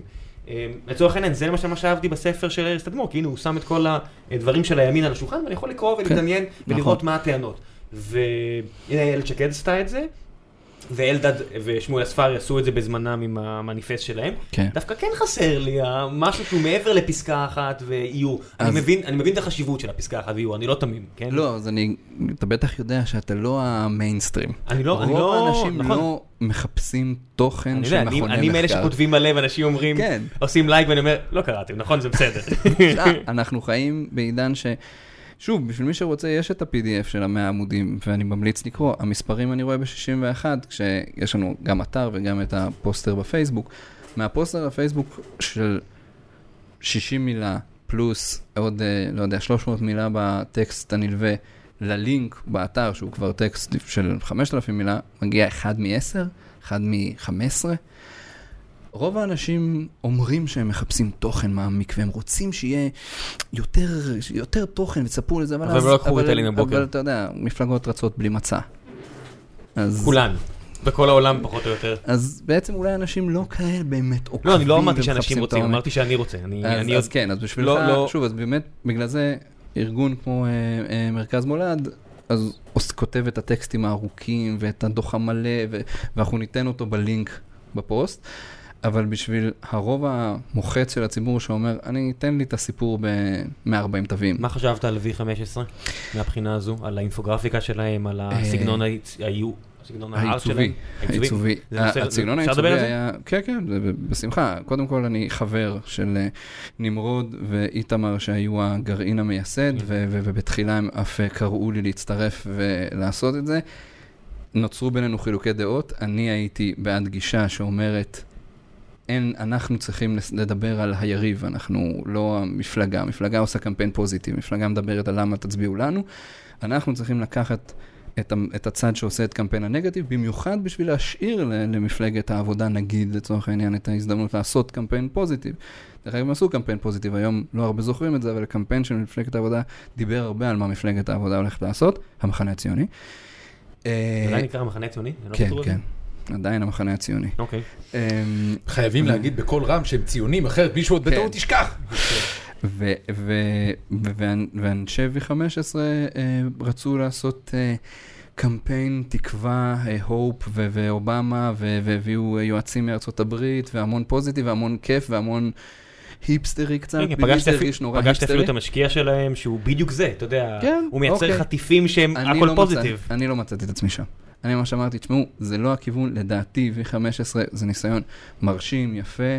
מה חשבת על אה, הארט אבל מעניין אותי לשמוע? העיצוב היה יפהפה, שחר קוטני, נזכיר אותו, היה המעצב שלהם, עשה עבודה מאוד יפה. אה, זה נראה טוב, זה היה feel good. במדינת ישראל, למרות שאנחנו רואים... זה לא עבד אתה חושב? זה לא עבד. לא, שמע, לא עבד. הפסד לא אומר שזה לא עבד, לא, כי לא, הם הגיעו לא ל-26 עבד. עזוב מנדטים. זה, זה לא עבד. 24? 26? 24. סליחה, 24. אה, זה לא עבד. קמפיין V15 לא הוא אימפקט ניסיון? לטעמי, ניסיון של שיטה אמריקאית, שלא עובד, לא עבד בישראל, בטח לא בזמן המועט שהיה גם ל-V15. בארצות הברית זה לא עבד עכשיו, טראמפ לא נבחר וגם עם בארצות זה. הברית זה לא עבד עכשיו, נכון, בדיוק, זה בדיוק זה. זה בדיוק השיטה הזאת שהם אמרו get out the vote, ו-get out the vote יביא לנו ניצחון. בישראל get out the vote פחות עובד כי זה לא שיטה של שתי מפלגות, אז אתה מוציא אנשים להצביע, אבל הם בסוף מצביעים לכחלון, וכחלון ממליך את נתניהו. אז מה, היית- אתה היית מתמקד במשפחת נתניהו עצמה? אני, הקמפיין שאני מאוד רציתי, דרך אגב, בשלב מסוים, אני אחרי ממש כמה ימים, כשבועות, אה, נפרדתי מאנשי V15, והחלטנו, אה, נפרדנו כידידים, ואמרנו, אנחנו לא מתאימים, זה לא מתאים הקמפיין ש, אה, שאני שואף אליו, ויצא שכמה שבועות אחר כך הוזעקתי למטה המחנה הציוני כדי לעבוד בקמפיין הבחירות. אה, היה שם, אני לא יודע אם אתם זוכרים, החליפו את כל המטה, כן. באמצע היה, כן, היה, כן. היה חגיגה. ואף זכיתי להוציא ממש טיפה מהקמפיין שאני רציתי, שזה היה פראייר מי שמצביע נתניהו. באמירה מאוד, אה, שוב, אני רוצה לדבר ישראלית ובאופן ישיר, ואמרתי פראייר מי שמצביע נתניהו. זה החזיק, שוב, גם הקמפיין הזה בתוך המחנה הציוני, תוך כמה ימים הגיע ראובן אדלר, אמר לא, משנים את זה, זה הפך להיות מסר אה, של אה, מנהיגות, מה היה הסיסמה? מנהיגות אחראית לישראל? אדוני ישמור. כן, אה, אה, מנהיג אחראי, אני לא זוכר בדיוק את המילים, זה עבר מעניין אותי- מאנחנו מעניין אותי לשמוע הם. מה היית עושה אחרת בכל אופן. הייתי, אני הייתי אה, מדבר, הייתי עושה נגטיב. על מי? על- המפלגה או על נתניהו עצמו? על נתניהו. נתניהו, אתה אומר, כן. גם אתה חושב שהמפלגה... איזה- כן, איזה זה דבר אתה חושב אפשר להגיד על נתניהו רגע, אבל לפני שאנחנו ממשיכים. שהוא נגטיב? המון. תן- לי- top אבל- 3. הוא לא סופר אותך, בעיקר. אוקיי. זה באמת הדבר. אני רציתי, זה הקמפיין, פראייר שמצביע נתניהו. אתה לא גומר את החודש והוא קונה גלידה פיסטוק בעשרת אלפים שקל, הוא לא סופר אותך. כש... הוא צוחק עליך כשאתה מצביע לו. אל תגיב את זה בצורה רציונלית, אל תשכח, זה קמפיין נגטיב. קמפיין נגטיב אתה לא מגיב אני- בצורה אני- רציונלית. אני- אני רוצה להגיד שאני חושב שמי שהיה הולך על זה אה, היה מצליח להזיז קולות, אמיתי. אה, אני אני גם חושב... כשצעקו על הילרי קלינטון, לוקר אפ, לוקר. אפ, זה עבד. כן. הקמפיין של טראמפ, בסופו של דבר אני עושה הרצאה על אה, 15 תובנות על אה, שיווק פוליטי בישראל, אה, סוקר 20 שנה של אה, קמפיינים פוליטיים, יותר כבר מ-20 שנה, ורואה מה עבד ומה לא עבד, ואספתי את 15 כללי האצבע, שוב, זה פרסום, אין כללים באמת, טה-טה-טם, אבל יש איזה שהם 15 תובנות שמלוות את הקמפיינים שעובדים. ופתאום קלטתי את זה, שהקמפיין של טראמפ עונה על רובם. הוא ממש עשה קמפיין בלי להתכוון כמעט, אני די בטוח שזה לא היה איזה פיצוח סופר מבריק. אני גם די בטוח שהוא לא. לא, אבל אני חושב שזה האינסטינקטים הבריאים שלו כסיילסמן, שהוא פשוט עשה קמפיין, הוא פשוט היה נגטיבי, אתה רפטטיבי, חושב שזה פשוט... מגיע ממנו? זה לא מגיע מצוות היועצים שלו? אני בטוח שזה הגיע לא, ממנו, לא, הוא זה- גם החליף את צוות היועצים. שם חדשות עד כמה אתה לבקרים. חושב שבאמת, אתה יודע, אתה לא במקרה של. טראמפ, לא. דווקא אני חוזר לנתניהו, שאני אומר, כן, אה, במקרה של נתניהו גם כן, באופן חד משמעי, חלוקה בין יועצים לבין הוא בעצמו. כשהוא, ראית כשהוא לא מרוכז, כשהוא עושה, את- כשהוא מתכונן לנאום בקונגרס, שזה שוב מהלך קמפייני מוחלט לחלוטין. תקשיב, אבל אני, ו- אני, רוצה, אני רוצה רגע, אל, יש לי, אנחנו אה, שעה וחצי לתוך הפרק, יש לנו אוקיי. אה, עוד חצי שעה, ובחצי שעה הזאת יש לנו בשלב הזה. כבר אנשים גמורים, אני אומר אתה לך. טועה. לא, הם מחכים לשמוע את אתה השאלות. שלהם. הם העבירו לפה, הם העבירו לפה. מי, ש, מי, שמאזין, שלום למאזינים. מי שמאזין לנו עכשיו רוטט מזעם. זה, זה מה שאני רוצה להגיד לך. חלק, רוטט. מזעם. לא, היתר מבסוטים לאללה. אה, אוקיי. אבל תקשיב, אני כן רוצה, לא, לא דיברנו על, אה, על אה, תעודת הזהות הפוליטית שלך, על העניין המדיני, אוקיי. לדעתי דיברנו מספיק, אבל אני בכל זאת כן אשאל, כי זה חשוב לי לפני שנצלול לתוך שאלות מאזינים, ונעשה את זה ממש בקצרה. דבר ראשון, איפה אתה על הסקאלה של כלכלי-חברתי? אני בעד. יופי, תשובה כלכלה טובה. חברתית, ואני בעד סוציאל דמוקרטיה, ואני בעד מה שבסופו זה של אומר דבר... סוציאל דמוקרטיה? אתה מוכן אז עזוב לשלם, אותך, בוא רגע. עצור, אתה מוכן לשלם מיסים גבוהים יותר כדי שיהיו שירותים ציבוריים טובים יותר? כן. הבנתי. והשאלה השנייה... אבל אני אגיד את זה אחרת. כן. אני, אני רוצה כאילו להגיד דווקא פחות במונחים כלכליים. אני בעד שהמדינה תיקח אחריות על לא, לא, אזרחיה. לא, זה לא מעניין אותי, אני שואל אותך, אם אתה מוכן אוקיי. לשלם יותר מיסים, זה כן, הסיפור בעיניי. בשביל שהמדינה תדאג לאזרחיה, אני מוכן לשלם יותר מיסים, ואני גם אומר שזה ישתלם. כן, מצוין. והדבר השני, אה, בצד המדיני, איפה אתה, כאילו, מה בעיניך הפתרון הרצוי? שתי מדינות לשני עמים, זה כבר הפתרון היחיד כל כך הרבה זמן בשטח. אם היה מגיע פתרון נוסף, אז היינו כבר מגלים אותו. זה, אה, זה, זה שתי מדינות לשני עמים, או שזה אה, שלוש מדינות? זאת אומרת, זה, מה, מה אנחנו עושים גדה ועזה? אותה מדינה? אני מאוד מקווה שהיא תהיה אותה מדינה. אני אומרת, מאוד מאוד אה, רוצה אתה חושב שהיא שזה תהיה אותה ריאלי? מדינה. אני, כן, אני חושב שיש עם מי לס- לסגור את הדיל הזה? כן. אוקיי, מה לגבי אה, עניינים כמו זכות שיבה, חלוקת ירושלים וזה? אה, אתה רוצה שנפתח את אה, ממש את בקצרה. יוזמת ז'נבה? יוזמת חותם ג'נבה? על יוזמת אתה חותם על ג'נבה, יוזמת כן. ג'נבה, הבנתי, סבבה. אה, הדבר שכן רציתי לשאול אותך לגבי 61, לפני שאנחנו מגיעים לשאלות, קשורה למשהו שאמרת קודם. אתה בעצם אומר, תראה, אני, אני עוקב אחרי 61 אה, אה, כבר הרבה שנים, תכלס. כמה זמן אתה כבר עושה את כבר הסיפור הזה? קרוב לחמש. חמש שנים, אני. אני בקלות עוקב אחריך ארבע. יאללה, איך אה, הזדקנו. ואני אני חושב שאתה עושה עבודה נהדרת, למעט. שני דברים. הדבר הראשון, אה, אתה מאוד מאוד משכנע את המשוכנעים. זאת אומרת, חלק גדול מהפוסטרים. אה, פונה ל base של. השמאל אה, הישראלי, שהוא מלכתחילה קטן ולא פורץ גבולות ולא מצליח לאגד תחתיו קהלים חדשים כבר תקופה די ארוכה, צריך להגיד. אני קצת כופר בקביעה הזאת. ספר לי. יש איזושהי טענה שאומרת, אה, שחוזרים עליה גם כן המון שוב, כי יש שחקנים פוליטיים שיש להם אינטרס למכור את זה שהשמאל הוא קטן וחלש, לא, לא, והימין לא, הוא לא גדול קטן וחזק. וחלש, אבל לא גדל. לא גדל הוא- כבר הרבה זמן. אוקיי, אבל הוא עדיין base גדול ורחב של אנשים, ובסופו של דבר, הציבור הישראלי מחולק בגדול חצי-חצי. בגדול חצי-חצי עם יתרון קל לימין. אה, אני חושב שזה לא נכון קודם כל לגבי הציבור הציוני. אוקיי, עכשיו, אתה יודע, קודם כל, מהי ציונות? בוא נפתח את זה. ציונות היא רצון בהצלחת הפרויקט שנקרא מדינת ישראל. אתה חושב שאזרחי אה, ש- ש- אזרחי ישראל הערבים רוצים שישראל תושמד? אני חושב שיש חלק מאוד גדול מאזרחי ישראל הערבים. אה, הם לא ציונים, זה אנחנו שמאוד מסכימים. לא מרוצים, הם, הם בוודאות לא ציונים, בוא נסכם כן. את זה ככה. אם, אם כן. הפרויקט הציוני הוא מדינה אה, ל, ללאום היהודי בארץ ישראל, אז אני כן. חושב שחלק לא מבוטל מהאזרחים הערבים של אה, מדינת ישראל לא ציונים. אז הם לא אני- ציונים, אני לא אומר שהם ציונים, אז, אבל אז האם הם... בקרב אבל האם הציבור הם- הציוני, אה, הס- השמאל הוא שליש נגיד? עוד פעם, אני... זה...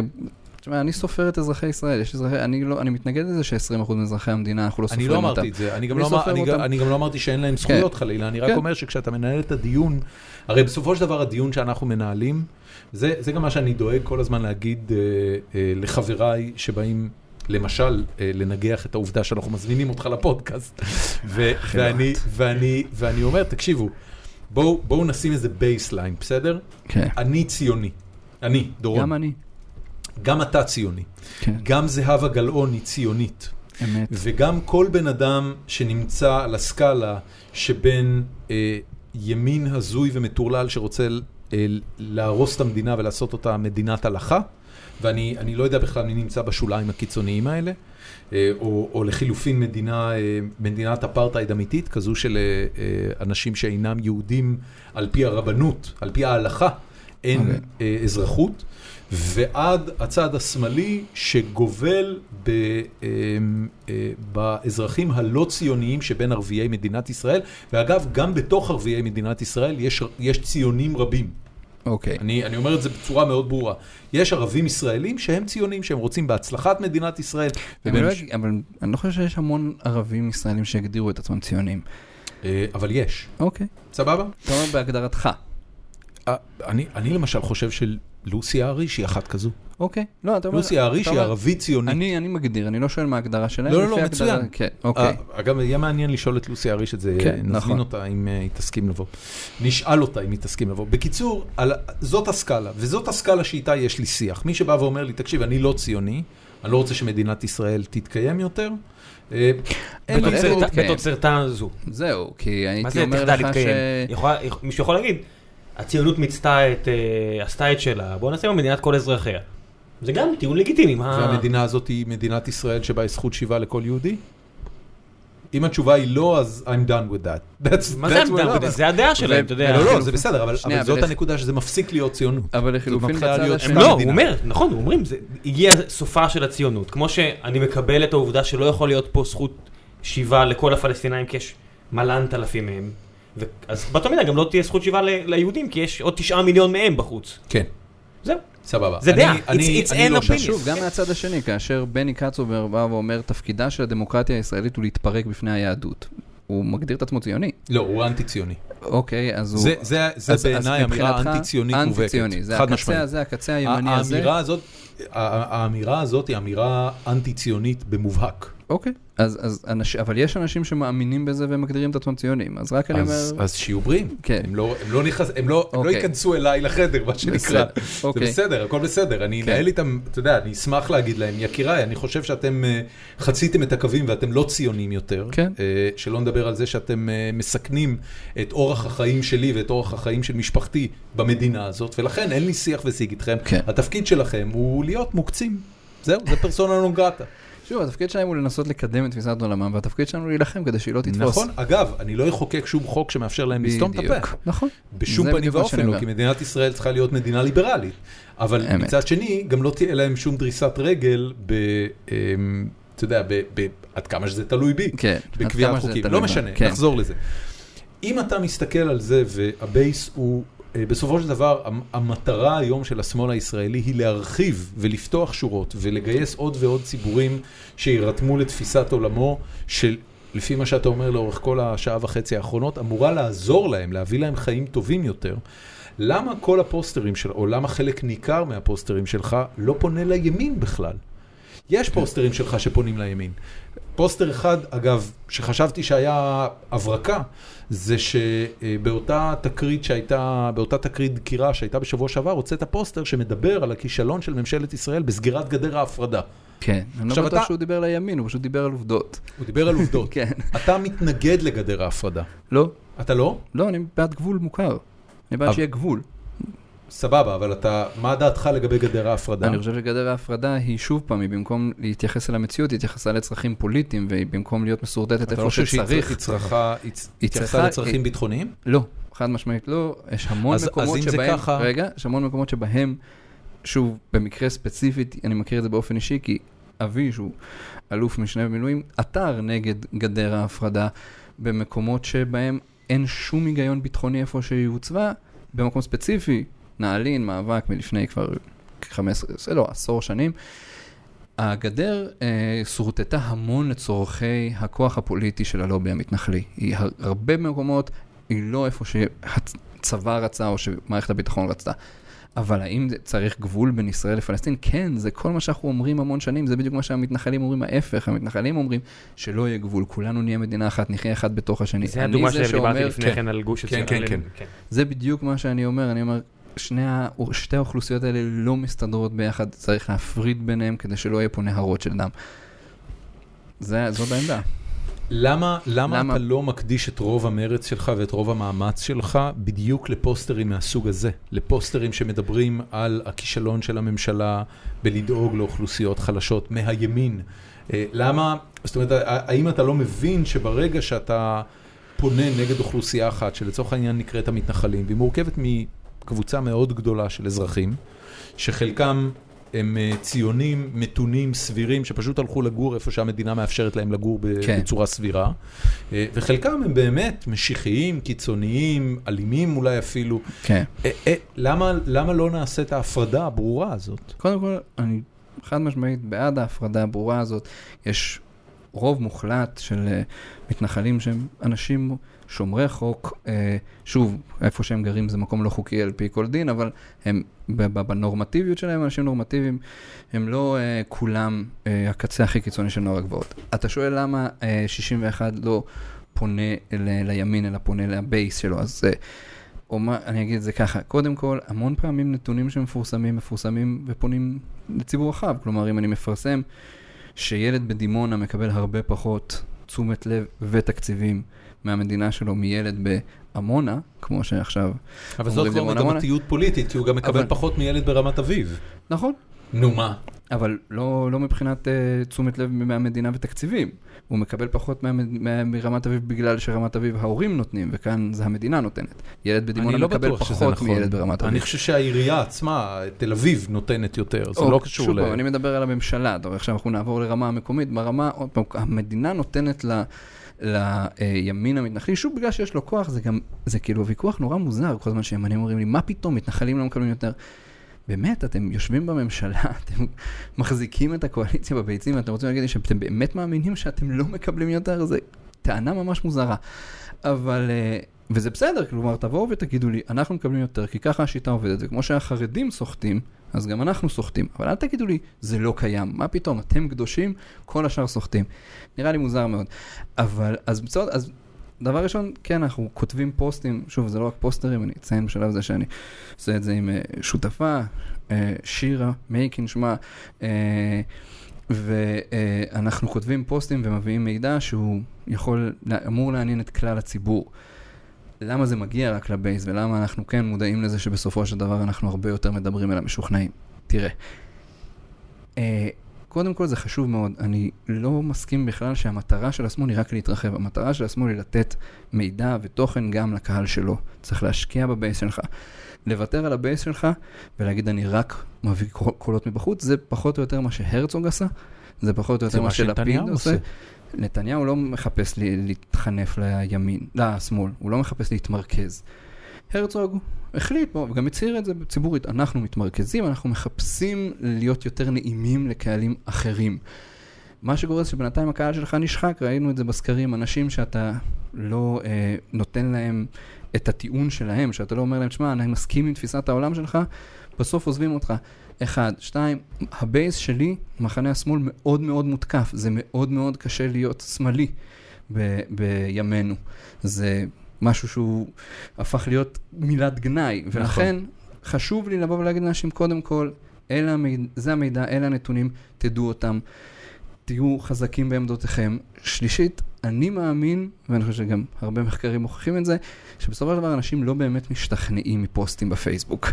זה אף אחד לא באמת שינה את תפיסת העולם שלו ועבר מפלגה בגלל פוסט בפייסבוק. אז מה כן? מה שבאמת משנה בסופו של דבר זה הסביבה שלך, וכאשר אני נותן מידע לבייס שלי, לקהל שלי, ואני אומר להם, ככה צריך לפנות, ככה צריך להתייחס. הנה מידע שיעזור לכם כאשר אתם מדברים עם בן המשפחה בארוחת הערב.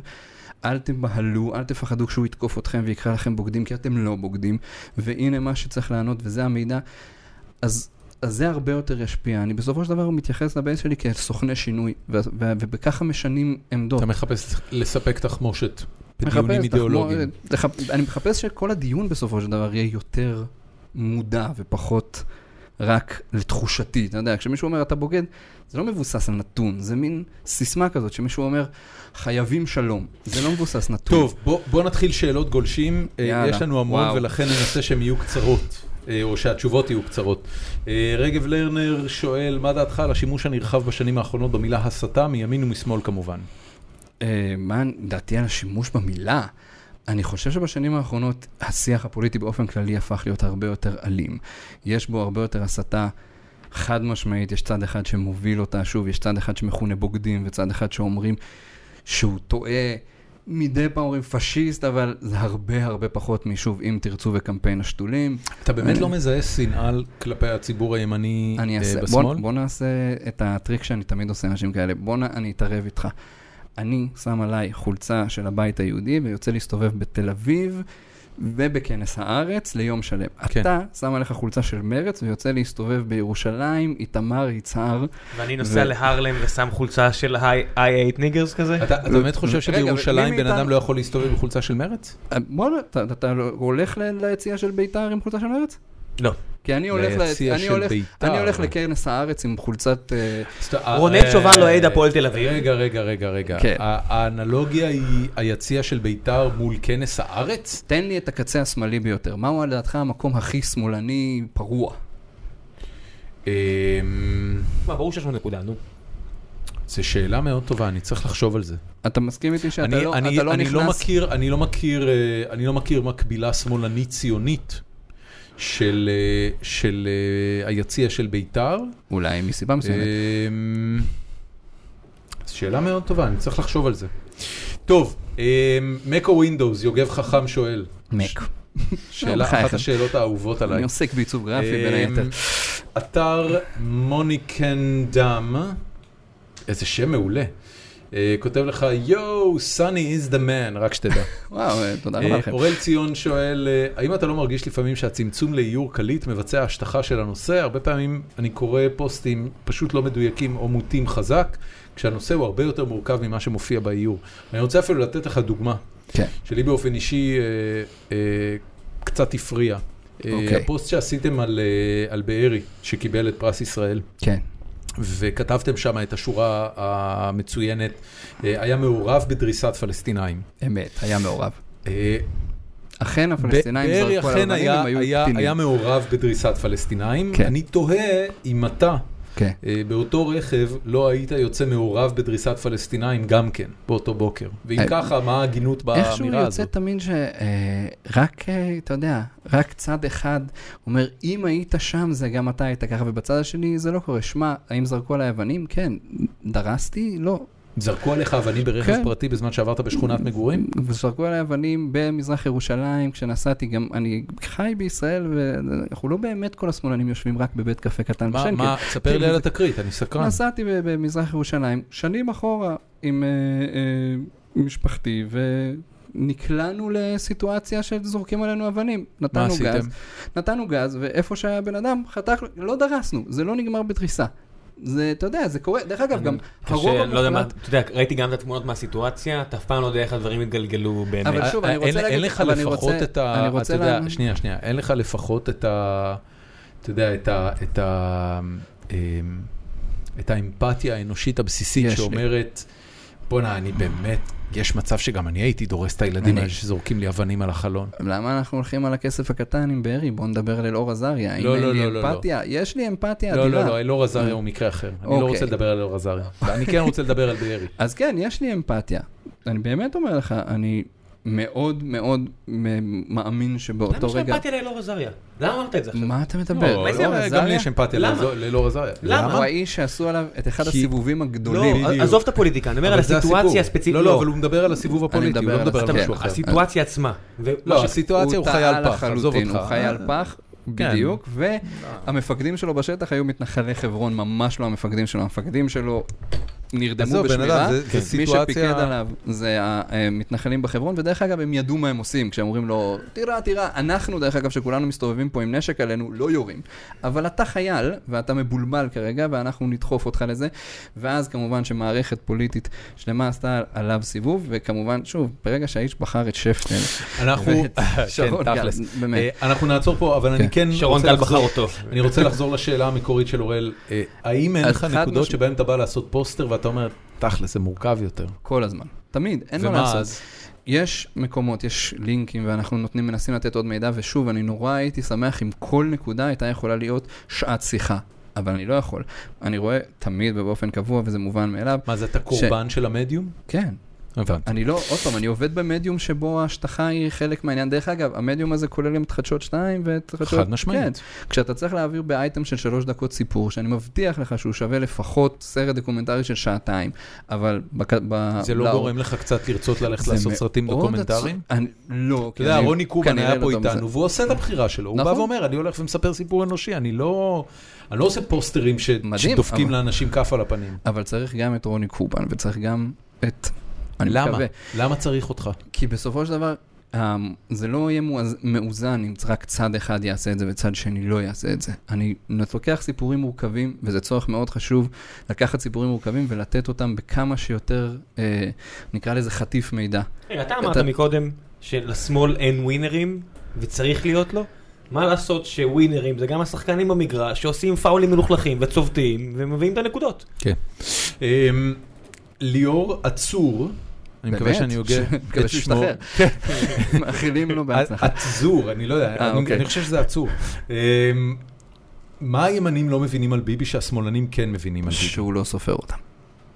fair enough, תשובה מצוינת. בואו נעבור הלאה. אמ, אורי קופרשמיט שואל, מה דעתך על היוזמה למימון פריימריז מכספי ציבור במקום מתרומות? לא מכיר את היוזמה ולא מספיק אה, מעמיק בה כדי, אה, אתה יודע, לשלוף עכשיו. אה, דני גלמן שואל, מי מממן אתכם? מי זה אתכם? את מכון מולד ואת ש- 61 כמובן. שוב, אה, את את 61 מממן מכון מולד, ואת מכון מולד אפשר למצוא את המידע עליו, זה מידע חשוף, גלוי וידוע. אה, השאלה מי מממן אותך בדרך כלל לא באמת אומרת, לא באמת מתעניינת במי מקורות המימון שלך, היא יותר רומזת שאתה בעצם אין לך דעות ואתה מכרת את המדינה למען כסף זר. אז חד משמעית, שוב, אני אגיד ל... אז אתה לא סוכן זר? מה שמו של הבחור ששאל? דני גלמן. דני, אני רוצה להבטיח לך, עמדותיי הם עמדותיי, אני לעולם לא אבגוד במדינתי ובמשפחה שלי ובקהילה שאני חי בה בשביל שום כסף, וזו אמירה נוראית להגיד אותה, אם אתה חושב אותה, אני מקווה שאתה לא חושב אותה.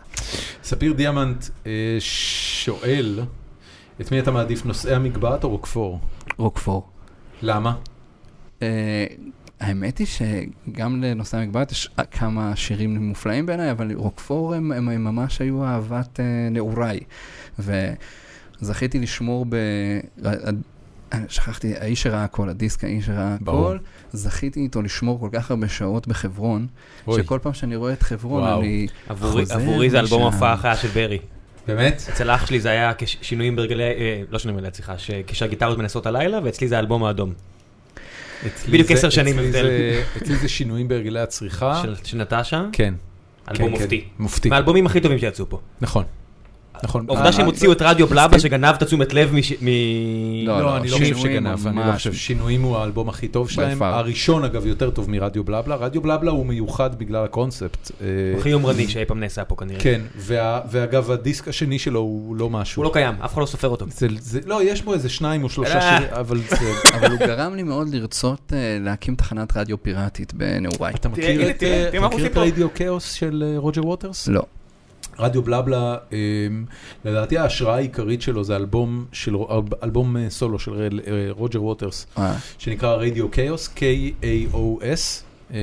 ראם, אנחנו נשים לינק, וזה אלבום שמספר על שדרן שמעביר ערב בתחנת רדיו, שבמהלכה מתקשר לתחנת הרדיו נער פגוע מוחין שמתקשר רק דרך מחשב, ודרך הדיאלוג ביניהם ודרך השיחה אה, עולה הנושא שזהו הלילה שבו אה, פורצת מלחמת עולם גרעינית.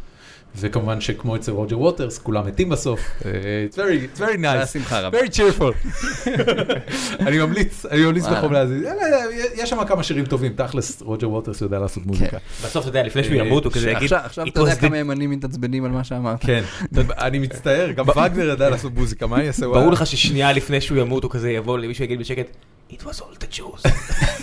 תכל'ס. אה, עידו שבח קליין שואל, למה 61?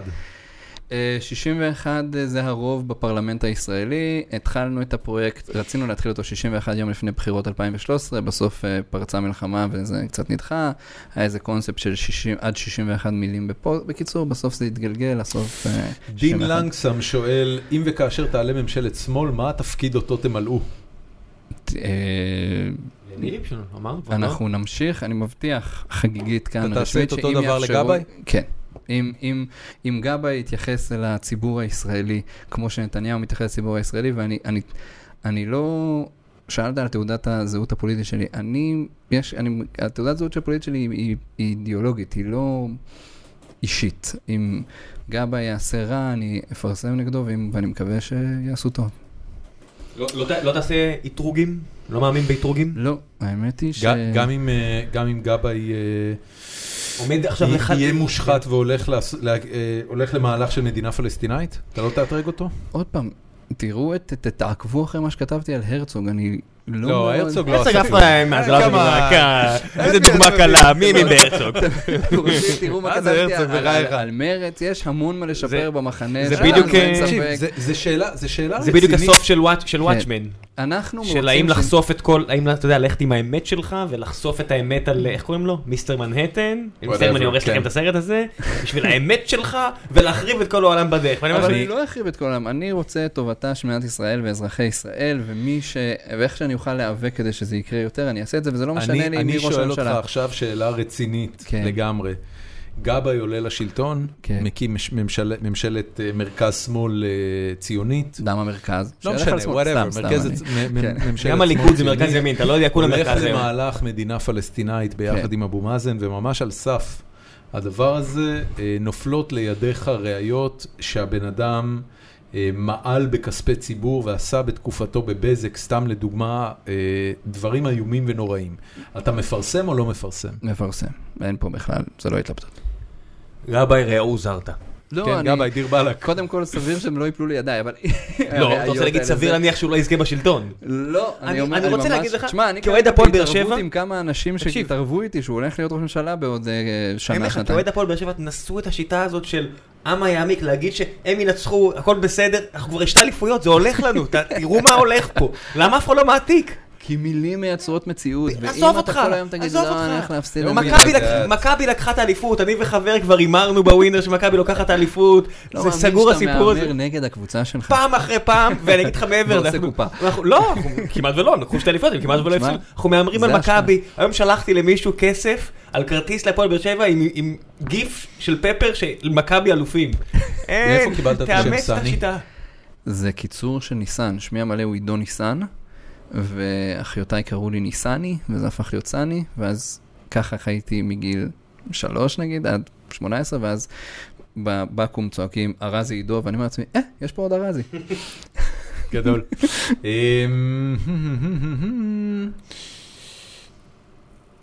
תן איזה קללה, מישהו. שממש כאילו... אפשר שנדבר שנייה על אה, תביעת הדיבה אה, נגד נתניהו? יאיר נתניהו? מה מותר לך להגיד? נאמר לי להגיד, אה, אתה יודע, הנושא נדון בבית משפט כרגע, ועדיף כמה שפחות... אז אני רק אשאל את השאלה הבאה, אוקיי. האם אתה באמת חושב שמה שהוא עשה שם זה דיבה?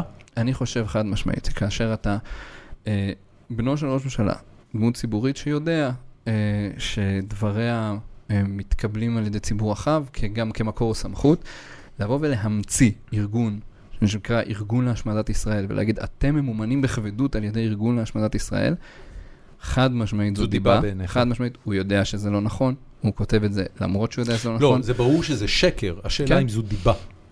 תראה, יש מה הבדל בין שקר לדיבה. מה ההבדל? תסביר לי. אמ, אני חושב שדיבה צריך להיות משהו שגורם לך נזק. האם זה לא גורם לי נזק כאשר חושבים, כאשר אני מפרסם לאנשים דברים ואומרים, "אתם יותר נזק ממה שאתה עושה ביום-יום? אתם יודעים מי מממן. אותו? תשמע, בסופו של דבר, ה- ה- הגולש ששאל מי מממן אתכם, הוא שמע, תראה, הוא בתור קיבל מקור. מידע שאמר לו שמשמידי ישראל מממנים אה, אותנו. בתור- דורון. בתור מישהו שתרם כסף לסרנה, אני מאחל לך שתזכה. בוא נסכם את זה ככה. אני מודה לך. דרך אה, אגב, בהזדמנות זאת אני אעשה קריאה לתרום למולד כדי לעזור לנו במאבקנו הצודקים. אני אשקול לתרום למולד. האמת ששני היא- הדוקטורים אני שם אמרתי נראים לי אנשים לשרון רציניים. שזה לא. תרומה, אם אתה מאמין במשהו זה השקעה. אני השקעתי בשרון שפור. אני משקיע בשרון שפור, לא אני. משקיע בתומר אביטל. אז המילה תרומה פה לא... קצת בנו, אבל... אני אולי אה, אשקיע גם בכם. אבל אני אגיד לך עוד אה, זה, בגלל שאני יודע שאתה חובב הליכודניקים החדשים. מה זה חובב? מה זה חובב? חובב נלהב. אני- לדעתי פולין. אתה מקום... הליכודניק החדש. לא, לא, לא, לא, ממש לא, אבל לדעתי אני מקום שישי או שביעי ברשימת המגייסים שם. חשבתי שאתה מקום שישי 70 או. שביעי ברשימת הליכוד הבאה. לא, טוב, בן אדם, אני... טס, הוא טס, הוא יורד מישראל, הוא נפולת. לי יש של בעיות. נמושות. אל. תשכח את החצי השני. לי יש הרבה בעיות עם ההתארגנות הזאת, נשים אותם בצד, אבל דבר אחד אני כן רוצה לקרוא לקהל מאזיניך שאוהדים כמוך את הליכודניקים החדשים. כל שנה עכשיו בעקבות ההתפקדות ההמונית, כמעט מעל חצי מיליון שקל הולך. לקופת הליכוד. אני רק נו, תראה מציע, איזה טקס יפה עשו, אני רק בזכותנו. כן, כן, אני. רק מבקש, ראית אם איזה- אתם יכולים, כבר תרמתם כסף לליכוד, תתאזנו את זה, בחייאת תאזנו, תנו כסף גם. לצד השני. תשמע, זה יותר אני- מכל אני- תקציב נוער מרץ אני חושב שזה ונוער המקום עבודה להגיד שרוב. האנשים שמתפקדים לליכודים החדשים הם אשכרה ליכודניקים. זה אחד הדברים שנורא מבאסים לגלות. יש לנו אה, אה, חברה טובה בשם אה, אה, אביגיל פרל, שהייתה גם אורחת שלנו באחד הפרקים הראשונים, והיא בחורה מקסימה, ויוזמת פעולה. והיא עלתה מולי, אתה יודע, בהתחלה כאילו היא הצטרפה לליכודניקים חדשים, והייתה מגיעה להרבה מיטאפים כאלה וזה.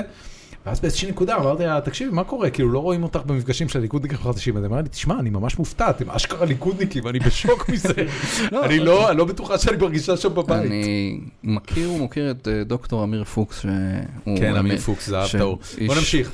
אמ, אני כן רוצה לשאול פה שאלה, כי זה מקרה שאני אה, לא לא הכרתי בכלל. וואו, אנחנו ממש אה, חורגים בזמן. יש לך עוד. זמן, נכון? לי יש זמן, סבבה. מסכנים אה, המאזינים. לא, ממש לא. אוקיי. שיאזינו אם בא להם. אה, האם ידעת שהפרסום בנוגע לרב אליהו הוא שקרי ולמעשה הדברים שיוחסו לו נאמרו לפני 11 שנה ולא כיום, ובטח שבלי קשר לבנט כפי שפורסם על ידכם? תזכיר לי במה המקרה, כי אנחנו לא... אה, אי שם, כאשר בנט אה, המליץ עליו, כאשר הבית היהודי המליצו על הרב שמואל אליהו, שהוא רבה הראשי של העיר צפת, כרב הראשי למדינת ישראל, והוא היה המועמד שלהם, אה, עשינו אה, תחקיר. אה, מי שאז היה השותף שלי 61 זה יונתן לוי, שהוא פעיל חברתי ובלוגר, והוא מאוד מתעקש שיגידו את זה. אז, והוא מצא אחרי חיפוש בכתביו של, בשאלות ותשובות של הרב אליהו, כן.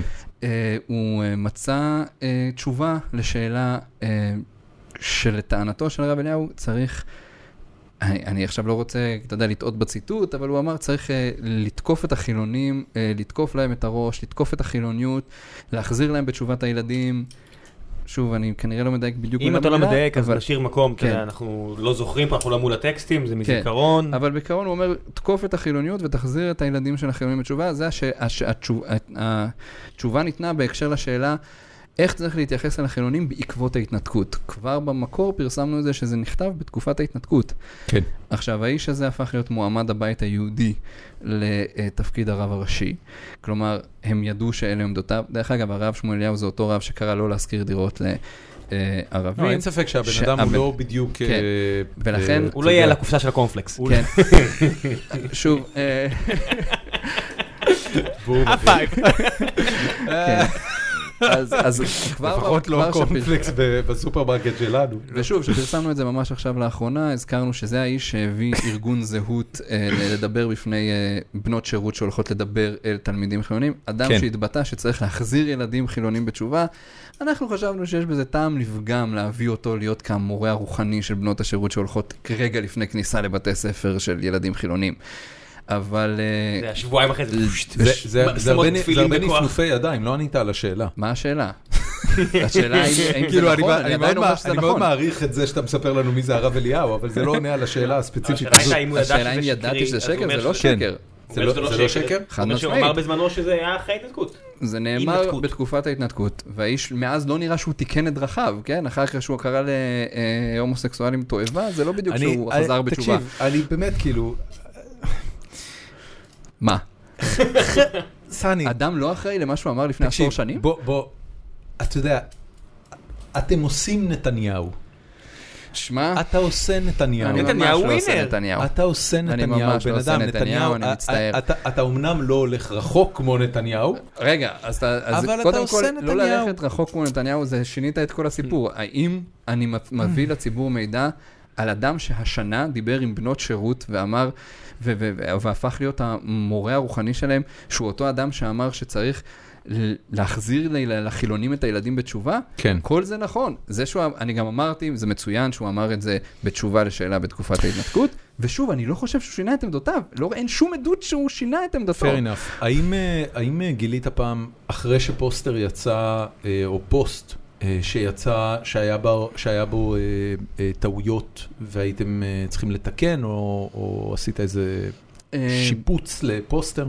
כן, אנחנו אה, בשולי הדברים, אחת להמון זמן, מוצאים טעות שהיא באמת שולית, בדרך כלל זה אף פעם לא הנושא האקוטי. אה, בדרך כלל זה משהו, אה, אתה יודע, ייחסנו אה, טקסט למשהו ש... הנה, ממש דוגמה, לא במקרה של הרב אליהו, אבל אם ייחסנו טקסט שנכתב ב-2006, גילינו שהוא נכתב ב-2007. כזה דבר, אנחנו מתקנים. אני רוצה לציין ששוב, אנחנו אה, כמעט חמש שנים באוויר. מחפשים אותנו, שלא. יהיה מחפשי. הימין מחפש אותנו כמו גדולים. רק השבוע ראיתי אה, ב- בטוויטר עיתונאי ימין כותב, מצייץ לחבריו, יש למישהו איזשהו רפרנסים לכתבות שתפסו את 61 תביעות דיבה? אין.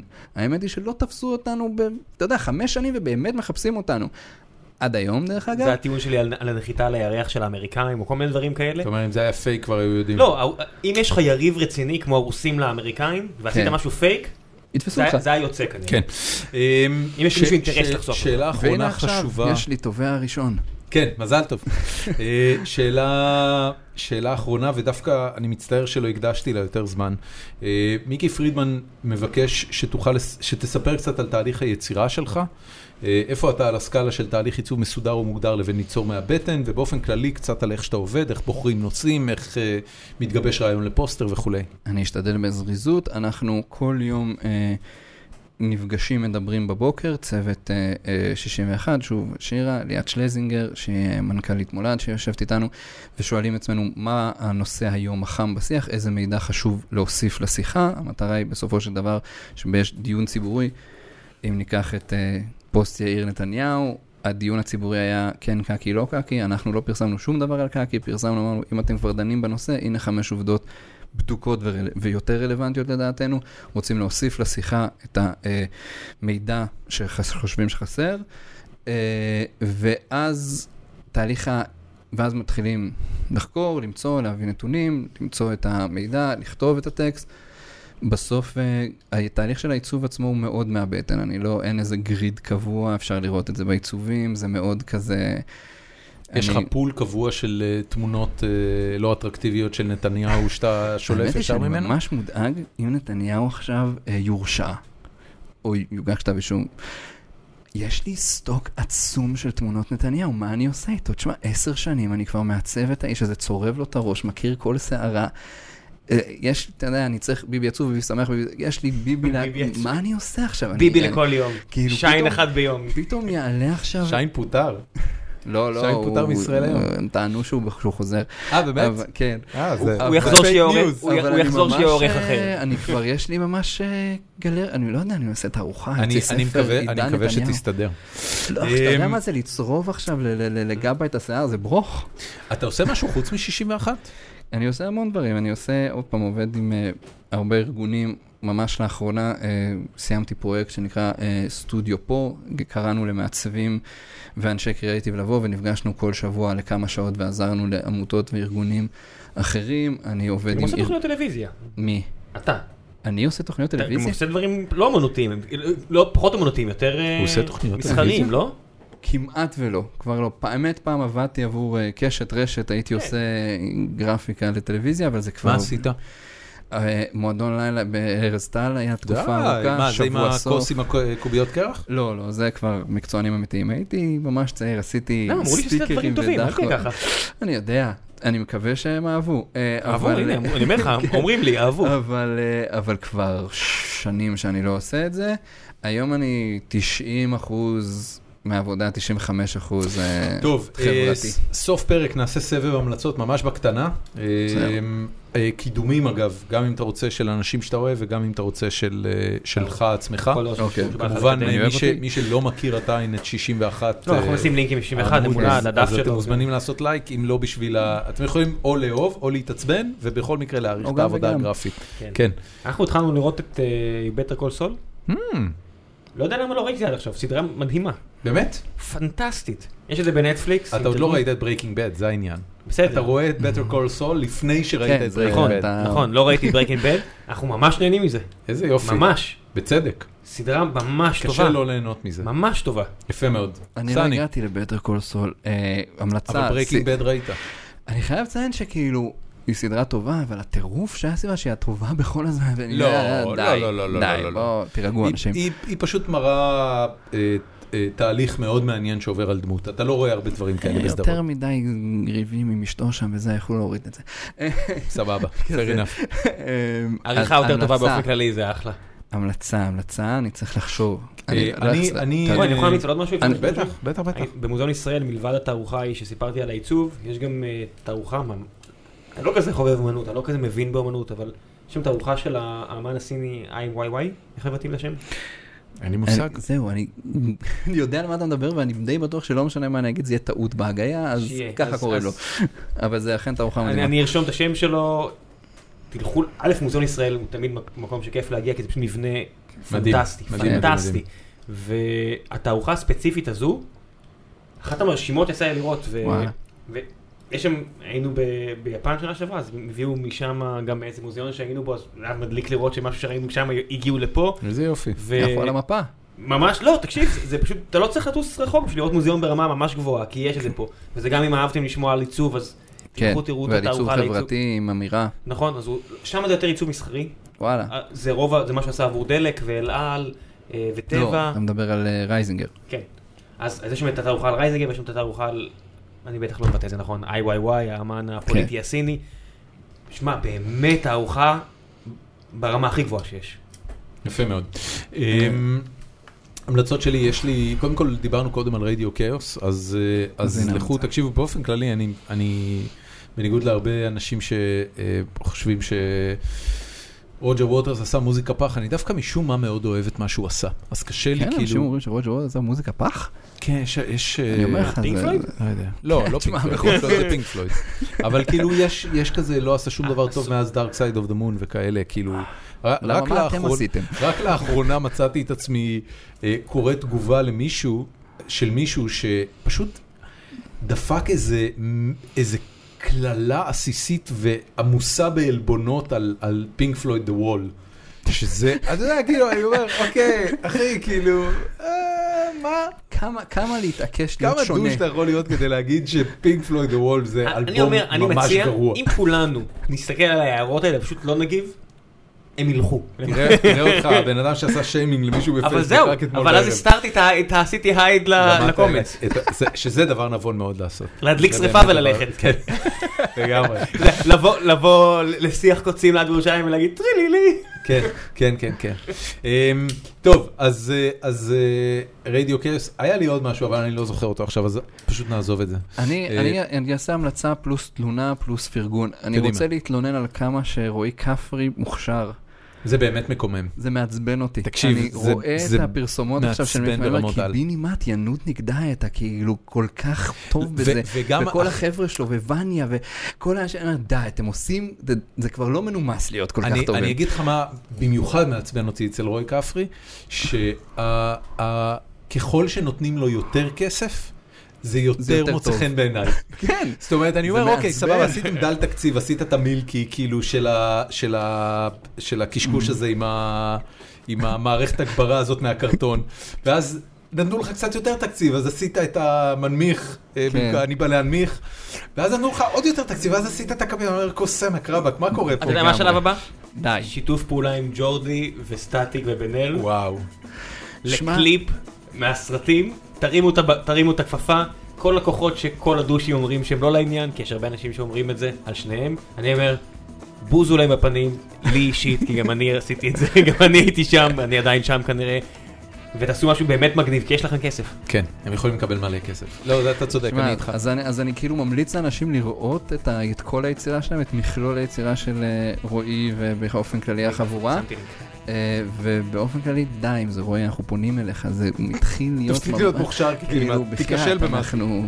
נסה לעשות- איזה דרמה. כזאת, תעשה דרמה לכאן, שתתפוצץ. זה אפילו- משהו פח אפילו- שנוכל פעם אחת להגיד, אה, זה לא הלך. טוב." אפילו הברכת יום הולדת שהוא עשה ליום הולדת 30 של אשתו. אתה מבין? די, די כבר.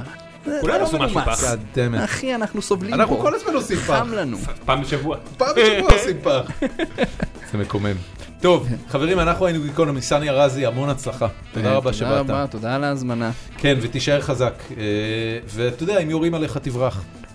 אני משתדל. ואם- נאנוס אם- משפחתך, תגיד להם שיפסיקו עם זה. די, תגיד להם. זה ממש ממש לא יפה. כן. אנחנו היינו גיקונומי, תראה בשבוע הבא, יאללה ביי.